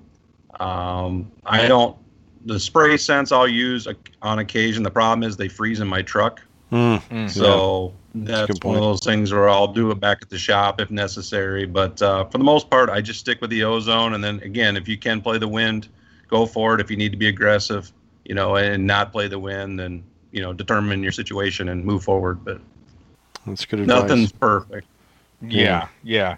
Well, are you now? I know a lot of guys. You know, they're they're primarily doing the evening hunts early season, and then you know transition to morning evening.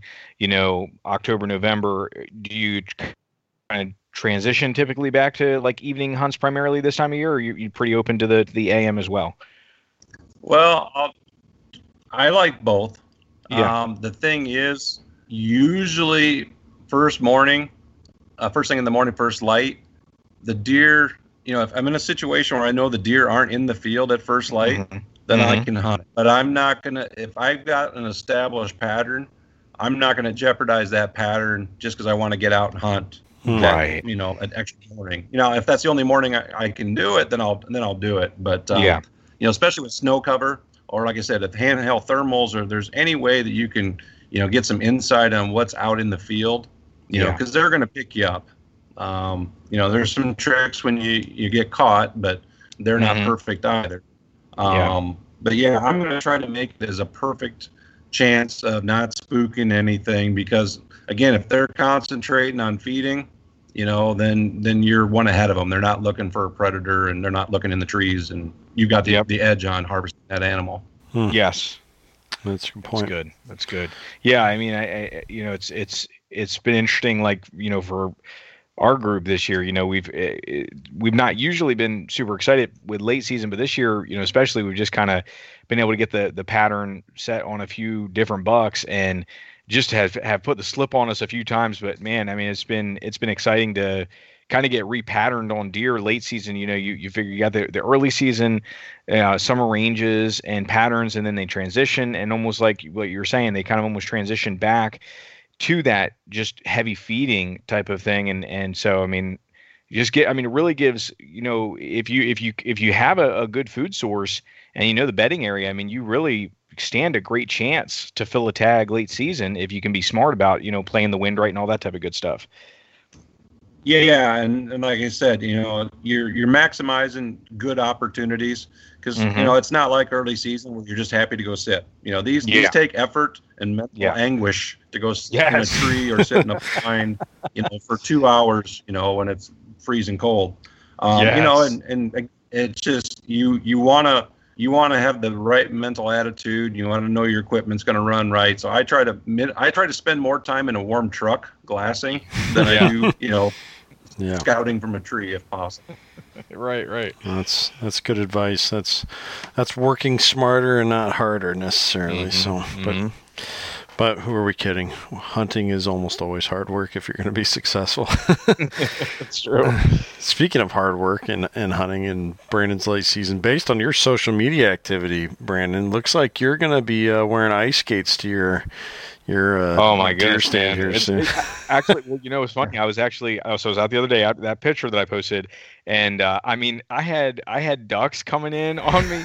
You know, I mean, I was like, I, I really, I think we're gonna put a, a, a duck line back there. You know, because every year actually it's gotten worse and worse with the, and it's really good for deer. I mean, like the deer, it's actually it's an interesting little spot back there because you know, uh, just like Jeremiah was just commenting, you know, many times the deer will bed this time of year very tight to food and so there's there's just this like little five acre sanctuary that we have on that on that property um, and it's you know you've got that this this big you know kind of uh, uh, almost kind of little valley in there that you know you get all that all that standing water you know one or two foot of standing water but then it rises and you've got just a you know a, a couple acres you know bordering a field that's very thick that dries out because it's you know increased elevation and it, they just hang hang tight in there. That hmm. night, I mean, I had a nice six point. You know, a couple years, it, will be you know something a little better. But I mean, it was it was cool. You know, worked out perfect. You know, wind was just right for it. Every everything was right. I mean, if it was a if it was a good buck, man, I'd had a 18 yard shot on him. So I mean, it's cool wow. to see things work out. You know, even you know sometimes you think, man, this is the most ridiculous setup. I'm like hunting, you know, a, a pond. I mean, but you know sometimes it's just the weirdest setups like that that work the best so i mean it's kind of kind of neat to see how those things play out sometimes yeah for sure yeah that brings up another question i wanted to ask you uh, before we transition here from this deer biology side of things jeremiah do you ever prioritize water sources in the late season? I mean, once everything's kind of frozen over, have you found that deer will kind of congregate around an area where they can almost bust through the ice a little bit or find some uh, unfrozen water sources? Uh, I haven't, to be honest. I haven't spent a lot okay, of time yeah. on that. Most of the areas that I hunt, yeah, obviously, if I'm hunting river islands, that's never a problem. um, yeah, I, I haven't, you know, just because I'm going to key more on the food. Um, I I would do more water early season when it's hot, mm-hmm, when you got sure. those 70, 80, 90 degree days. But uh, no, I haven't, and that's probably something I should look at. Yeah, I've, yeah, I've, I've I just thought of it today when I was typing up these questions, but yeah, might be might be something I'll I'll take a look at too down the road. Okay, so as we transition here, let's let's move over to just the stand placement side of the late season here. So we know that you're hunting uh, kind of these transition areas between bed to food, and that and I, I love that point you made. I never heard that before, but it makes a ton of sense that that transition area really gets narrowed down um, distance wise during the late season, uh, trying to conserve those calories, not leave the the cover of that good thermal bedding and, and all that. But now, when it's time to put a tree stand out, if first of all, let's just start with this question. Are, are you going to move any stands during the late season, or do you feel that the deer have endured so much pressure at this point that trying to pull something off like that especially during the day when they're oftentimes bedded down pretty much all day. Is that just too risky to do, or how how are you going to go about that? Typically, I'm going to have set that stand, you know, probably back in June sure. in case that opportunity happens. Um, mm-hmm. on the other hand, if I know I've got an animal, um, give you an example. You know, I've got a split G uh, split G212 that runs by the house here, and if I thought you know, not so much this year, but next year. Um, you know, if I thought he was popping over in a particular spot, I would put on a hang on stand real quick. I'd use like uh, sticks, the hang on sticks. I wouldn't put mm-hmm. a like a big two man stand up. Sure. I would do something real, real low key, and I probably would hunt it immediately. I would probably try mm-hmm. to set it that afternoon. You know, if I knew I had the time, and then I would probably hunt it immediately that first night. I probably wouldn't hang it and leave. Okay. So would you? So building off that, I like that. Uh, that's a that's a good. You answered another one of my questions there. Would you leave that stand there then, just to keep it there till the rest of the season, or do you feel that the impact of scent being on that stand, or just them kind of starting to notice, hey, that wasn't there all year long until now? Do you feel like that would leave too much impact, or would you keep it there um, and continue to hunt there as the conditions allowed? I probably would leave it there at that point. Um, you've already you've already sent it up the area just by entering it. You know, right. by going through the process of putting up the stand. Um, you know, and of course that's going to be based on the feedback you got from the hunt. You know, if you did mm-hmm. see animals or you needed to make a change, but generally speaking, I would leave it there, especially when there's only you know say a couple weeks left if you're doing late season bow hunt. Um, you know, because the damage has already been done to go in there to intrude on it to yeah. put up the stand. So I just as soon leave it. The the hang on sticks I think are much less intrusive than putting up a, a ladder stand. You know, right, a two man yeah. ladder. Um, you know, and and like I said, the ones I use, I actually have them somewhat camouflaged up, and I tend to hunt high. I usually hunt 15 to 20 or more as far as height. Okay, yeah. Um, Four stick know, guy, and, right? uh yeah, and then I'm six eight, so my sticks That's are a lot farther apart. That's true. That's a good point. Some of my hunting buddies have learned the hard way when they got to the spot. to, right. get up there. Um, but that's generally speaking, if you've already done the intrusion, you've already left the scent to do it. Um, if you've got the stands available, you know, if you've got the equipment available to do it, I'd probably just leave it. You know, because okay. if you went through that effort, you know, it's it's got potential. You wouldn't just yeah. you know willy nilly do it. So. Yeah, that's good advice. Okay, yeah. So, got your stand hung up. Um, you you're in this transition area now. If let's say if you had so we're going to go here. We'll say we're in January. So in in Illinois, I think it's January 17th or something around that range when when uh, bow season ends.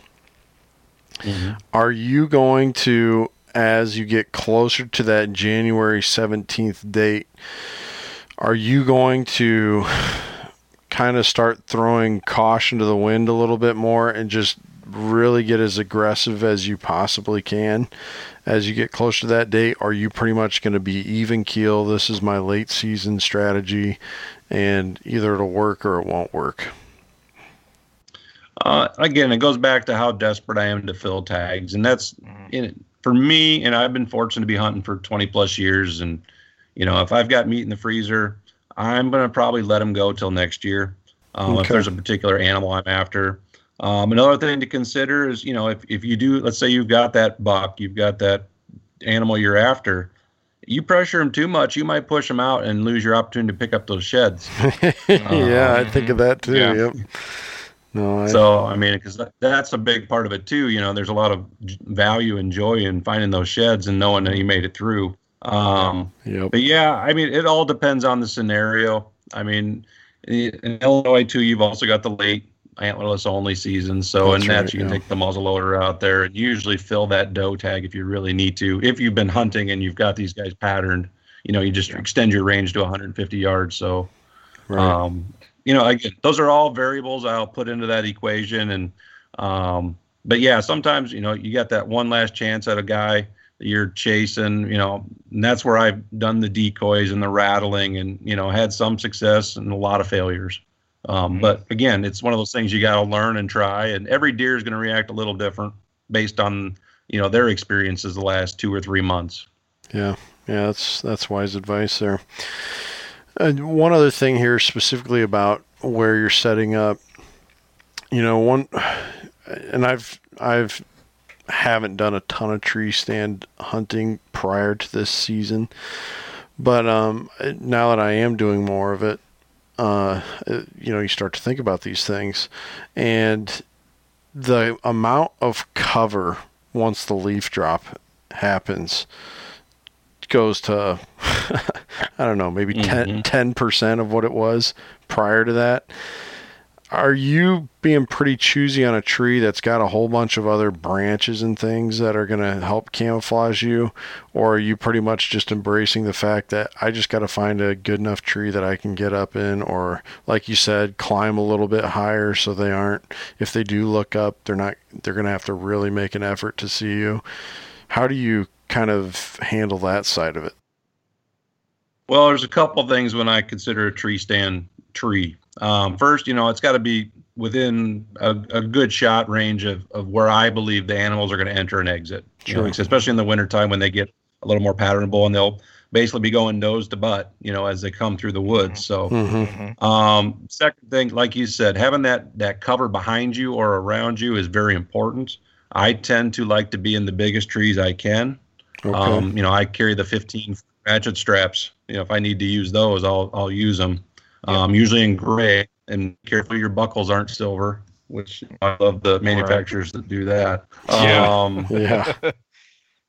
but uh, that's what those are the main things, and then I'm going to consider my shot placement. You know, or my stand placement um, because I don't want to be looking north or west or northwest where the wind's going to be in my face the whole time, mm-hmm. or I'm going to be looking at that evening sun in my face if it's yeah. more southwest where mm-hmm. you can't see.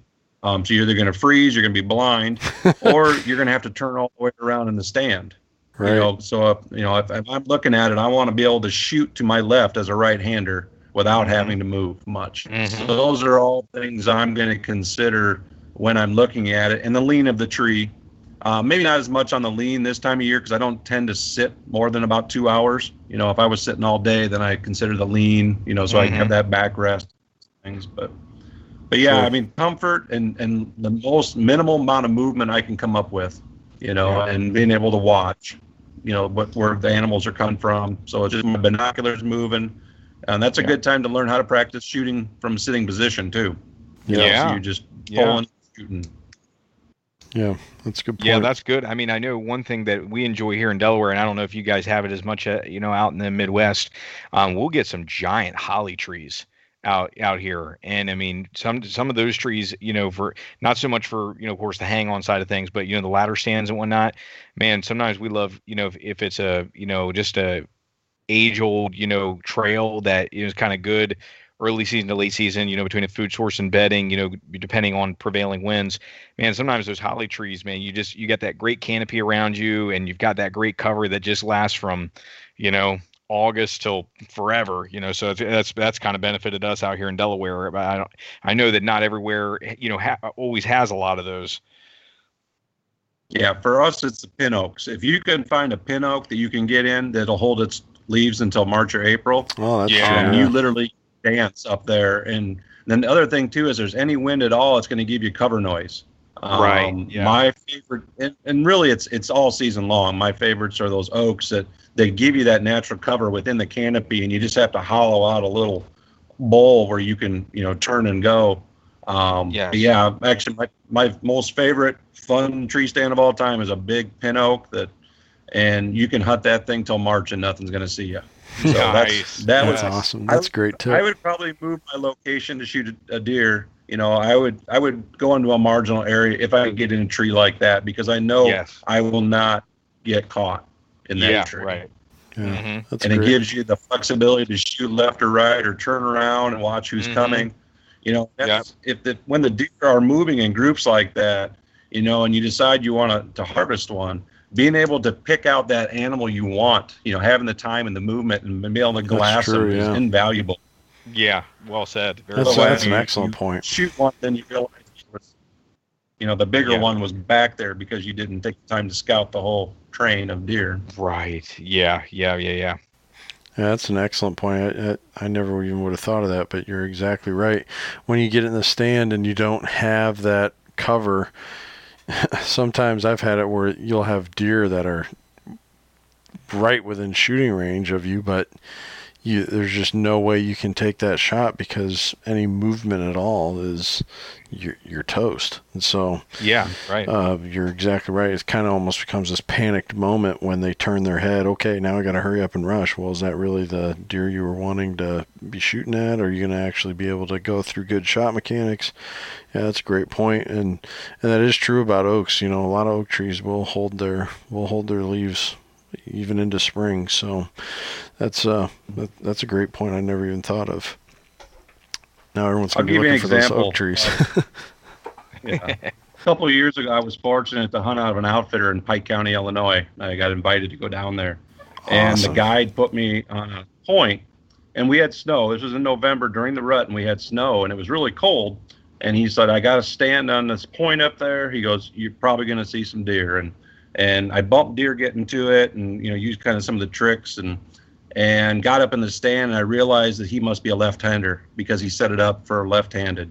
Mm. And mm. no sooner that I'm trying to figure out what I'm going to do, I had a doe walk in at me, and it was really a low stand. We had snow, I mean, no cover, and so mm. I had to sit there. And then I yeah. had a 160 10 point come down and sit next to me at seven yards. and I'm looking at my bow, and I'm looking at the deer, and I'm I'm stuck. There's nothing yeah. I can do. Yeah. Yeah. And I sat there for it had to be at least 20 minutes. It seemed like all morning, but he yeah. stayed within about 20 yards of me. And then he finally caught a little whiff of something, didn't mm. like it, bound like two steps, and then he just walked away.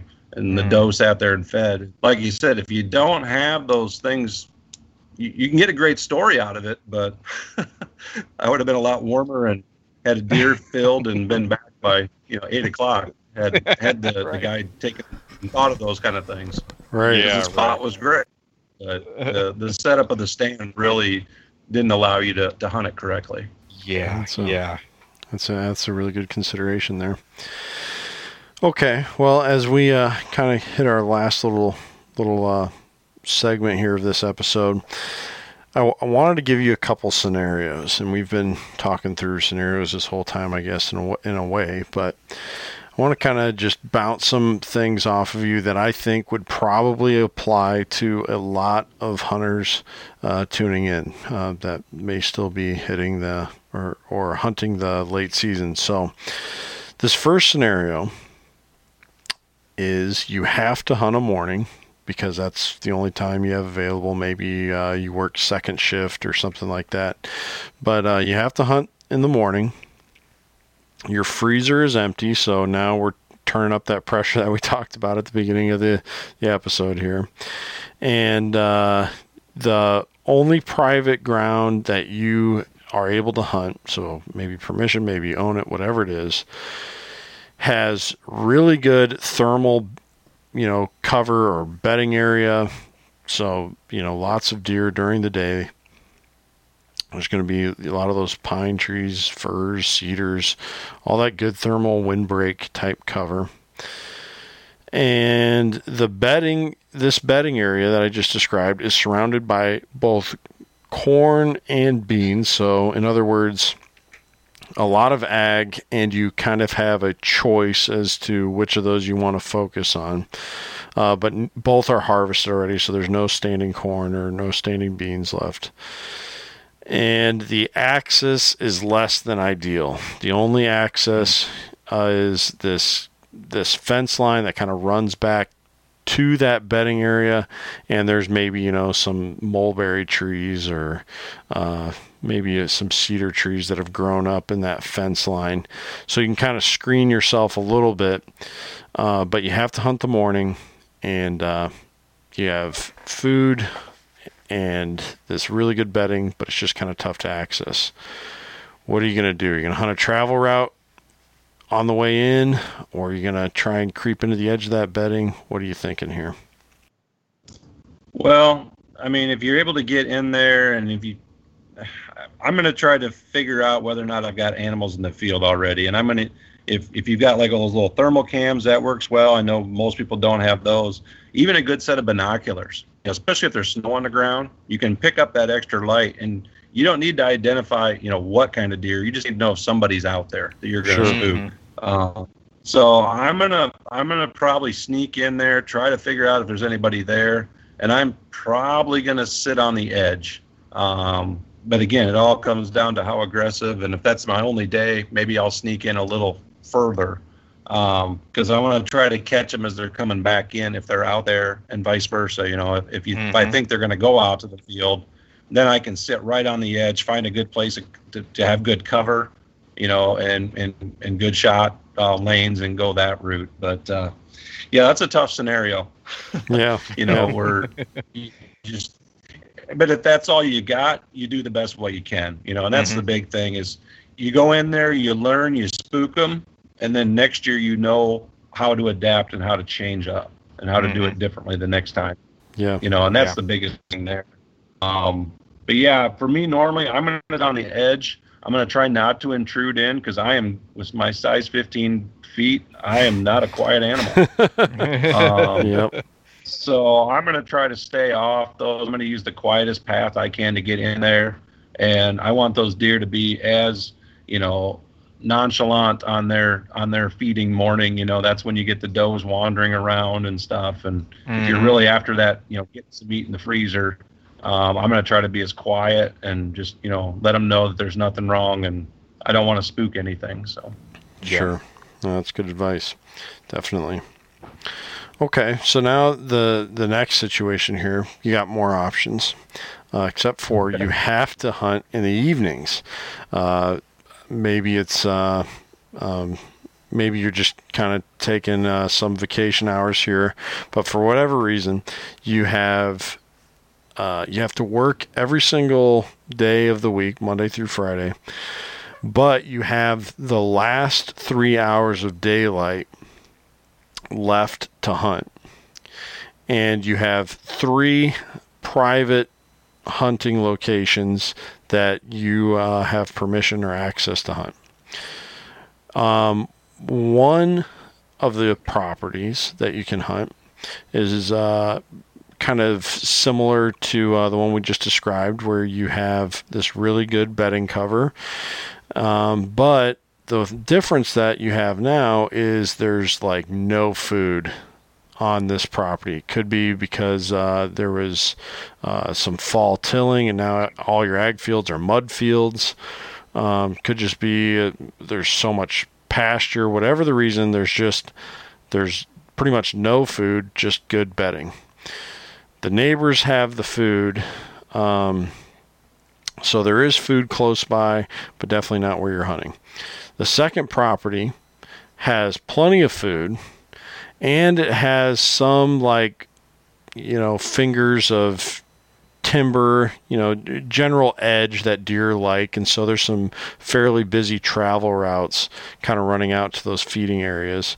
But there's like zero bedding cover. So any deer that end up there are there because they're either traveling to feed or traveling back from feeding. Mm. And then the final property which probably describes a lot of the places here in the Midwest where we have these super vast ag fields. You have a small woodlot that holds at most five deer. Could be like a little doe family, could be, you know, maybe a couple of bucks and, and a doe and twins, whatever. Uh, but five or less deer. Plenty of food, though. There's ag everywhere. Um, but the access is really tough because this woodlot sits back from, we'll say, the road, you know, maybe 150, 200 yards, and because there's so much ag, you know, it's kind of you're you're it's going to be tough to not be, you know, really visible on the horizon there as you're you're getting back in there. So you don't have to hunt all of these properties. You can choose to just do one of them, you can do two of them, or you could do all three. And I'll even let you choose your um, weather conditions here for where you'd want to be. But again, just real quick synopsis. You got the one with the good bedding, but no food. All the food's on the neighbors. The second property has tons of food, but no bedding, just some, you know, uh, timberline travel routes. And the third one is uh, a minimal amount of bedding, a lot of ag, very poor access. How are you going to okay. use your five days of of uh, time to hunt? Okay. Well, of the three scenario or the three properties you mentioned, the nice thing is you got three properties in five days. So yeah. if you do mm-hmm. goof one up, you've got other options. Yeah. Um, my favorite would be would be number two uh, with the food and the travel routes because hopefully I've already got stands established on some of those points or whatever. Sure. You, mm-hmm. however you've described it. Um, so the key there to me with any kind of hunt, the first thing is always entry and exit routes. Because if you go in there and blow everything out, it's going to be a cold sit, you know, especially this time of year. Mm-hmm. Yep. Mm-hmm. Um, you know, so that's always going to be your first priority. Um, so that would be my first choice to be scenario number two. Um, but for scenario one and three, I'll give you some other ideas. If for scenario one, if I've got a, a, a snowstorm or something that's that's going on, say the snowstorm's pretty much gone through, but there's still you know a little bit of a blizzard, you know, or at least visibility's dropped considerably. Sure. That mm-hmm. might be mm-hmm. a scenario if I can get the wind in my face, especially in Illinois where they let you play with crossbows, um, just yeah. to do a little still hunting through there. You never know mm-hmm. what might happen. Um, I, I harvested a deer one time at 15 yards as it was bedded in, a, in this, this exact scenario. I was actually in a in a state public hunting area, walked right past it, never made eye contact, was able to nock my bow, draw a turn, and as I'm walking and harvested a doe that way. And I was wow. never more than 15 feet the whole process because I never mm-hmm. made eye contact with her. So it can be done. Um, so and that would be a fun hunt too, especially if you got you know five days to hunt. Yeah. Um, and that might also work with that small access, that five acres on you know with bad access, where you have you know a little bit of snow going on that, that restricts visibility. Um, so you might be able to get in there, especially if it's a small acreage like that. You probably already got a stand or two up. So again, mm-hmm. it's all about getting in, getting quiet. Because if you got a little five acres, they you know if they've got per- perfect visibility, odds are they're going to see you coming. Right. Which mm-hmm. is going to kind of ruin your. So, but again, if the weather is cooperating, if you've got bad weather, that might be an option. Um, but yeah, number two is definitely my favorite. I'm going to hopefully have stuff set up on those points already. Uh, if you don't, um, if you can get in there early, get in there quiet, um, and try to set up that that hanging stand like we described earlier. You know, with the hang-on sticks, something that's very quiet, um, and just get in and hunt it. Um, that would be by far my favorite. Um, and obviously, you're going to have very easy sign to see around you. You know, if you're in a snow situation or something like mm-hmm. that. Yeah, so that's a good point. It's going to give you confidence to, to, to do it as well. Yeah. But um, yeah, the, those three, I would definitely take the food. I'm gonna I'm gonna go for food any day over the other ones. Um, you know, especially scenario one, there may be food on the neighbor's property but you don't know exactly where they're bedded. Um, mm-hmm. And if they're going to travel to that to that food, so you know, wind depending, everything. You know, there's a lot of variables there, but yeah. So yep, give me number two every day and it's on Sunday.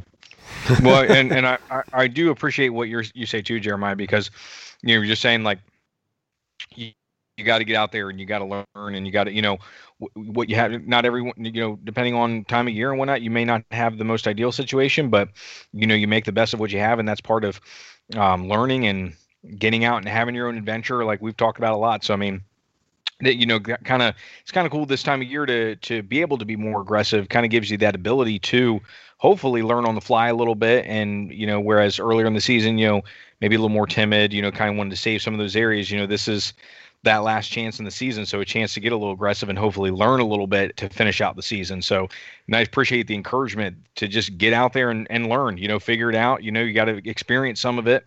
Can't, you know, hard to, uh, hard to replace boots on the ground and real experience out there. So kind of good encouragement to everyone to be willing to do that. Yeah. Yeah. And it's, you know, it's, it's kind of like other sports analogies, you know, you leave it all on the field or leave it all on the court you know, yeah. You, at least at the end of the season, if you haven't filled that tag, you know you did your best and and you're motivated yes. for the next year. Yeah, yeah, definitely. Well said. You know, and that's that's a big part.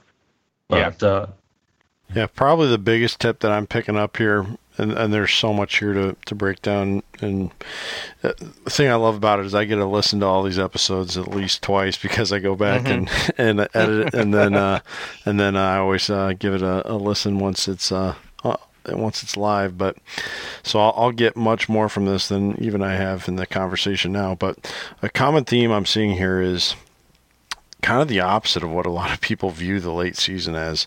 You know, a lot of people view the late season as, oh, the deer have already been, uh, you know, they've already rutted. Uh, the, your best days are behind you. They've been mm-hmm. pushed real hard by the gun season. Man, it's just, yeah, you might get lucky and you might get a deer, but you're instead looking at it as no, there are some specific um, qualities that are only mm-hmm. available during the late season. Use those mm-hmm. to your mm-hmm. advantage. And that, I think that's a great point. And kind of in that, that uh, scope here, you know, what would be your final overall advice for someone still needing to fill a tag this late season? What would be your your uh, little pep talk you'd give them? Well, my first thing would tell you is go practice shooting in the cold because it's mm. the worst thing that can happen is you've you've put out the time and the energy to do this and you draw back your bow and you've got a puffy coat or you've mm. got a face mask that doesn't allow you to anchor correctly or mm-hmm. because you're wearing a glove your your uh, release doesn't fit right and you mm-hmm. don't realize that until you know so go out and practice with just you know what you're going to hunt in you know it may mm-hmm. be warm you might have to do it in august and it might be very uncomfortable and you'll have to wash your clothes four times to get all the smell out of it but you've got to practice that because yeah you know otherwise you're you're going to be all the way up to that that that point of, of no return and you're going to have failure because you weren't prepared for it mm. and it's a scenario mm-hmm. that we do very and so you don't go through the mental um, exercises of, of what it takes to have that kind of equipment on to hunt in those conditions so yeah.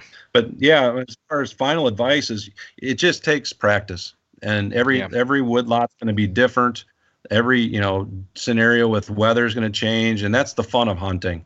You know if it was easy you know everybody would do it and if it wasn't mm-hmm. a challenge it would you would do it for a couple of years and then you would quit because yeah. there wouldn't be any do it anymore. So yeah. that's it. I mean you know protect yourself you know make sure you don't get frostbite can ask my brother about that sometime oh no uh, you know it's just thinking about all those different things of what you would do when you're out there shoveling snow. Now go yeah. hunt in that. You know, the yeah. big boots, the heavy gloves, the face masks, all those things, and just be prepared. Yeah. yeah. Good advice. Very good advice. Yeah, and um, I guess uh, from somebody who's this will be my first time hunting the late season with a bow. Uh, mm-hmm. But uh, from somebody who's hunted some late muzzle loader seasons, almost uh, every year that I've hunted, actually, I've taken some time to hunt the late muzzle loader season.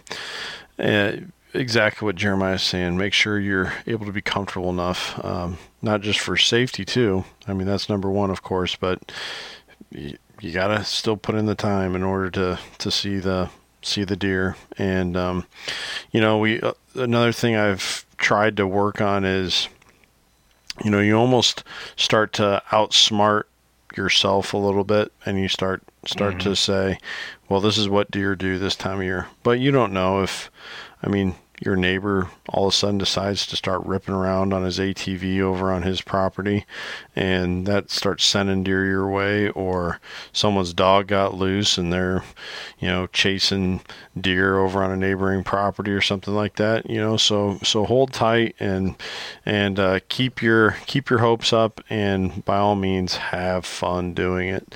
That's why we yeah. do it. That's that's reason number one. So Jeremiah, uh, thank you so much for coming on the show. Real quick here before uh, uh, we uh, close out, um, you uh, put out quite a bit of content yourself. Um, where can people track down your articles at? Um, well, I write um, for Midwest Outdoors. Um, I've got I'm just a contributor with them. Um, I've got my own column in Illinois Outdoor News. And then locally here in the Quad Cities, here on the Illinois Iowa border, uh, I write for the Quad City Times and the uh, Moline Dispatch as the regular outdoor writer once a week. So uh, usually just Google. You know, Mr. Google knows how to find you.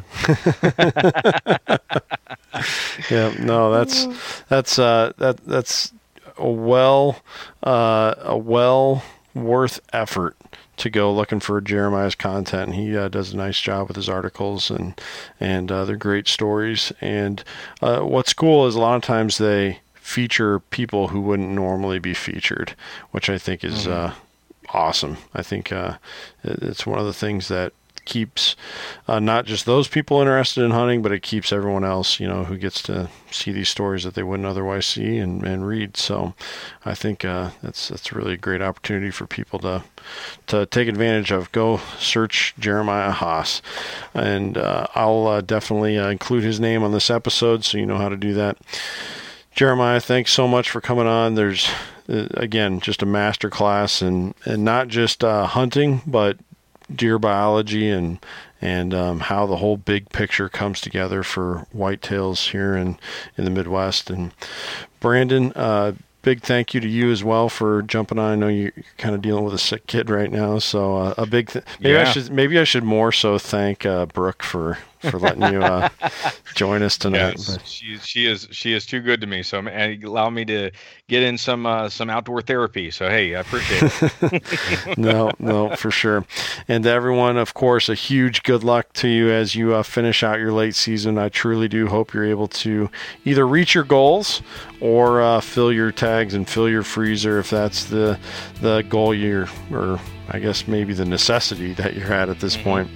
Please also head over to thehuntfishlife.com. You'll find Brandon and his team there. You can uh, communicate with them through Facebook and Instagram, and uh, definitely head over to their store and check out some of the Hunt Fish Life gear out there. And uh, please, as always, head over to firstgenhunter.com. You can find me on Facebook, Instagram, Go Wild. And uh, you can even subscribe to the First Gen Hunter YouTube channel. You can see that aforementioned video that both Jeremiah and Brandon are in, and a few others who have uh, been on the show before. And more important than all of that is that you take care and take someone hunting.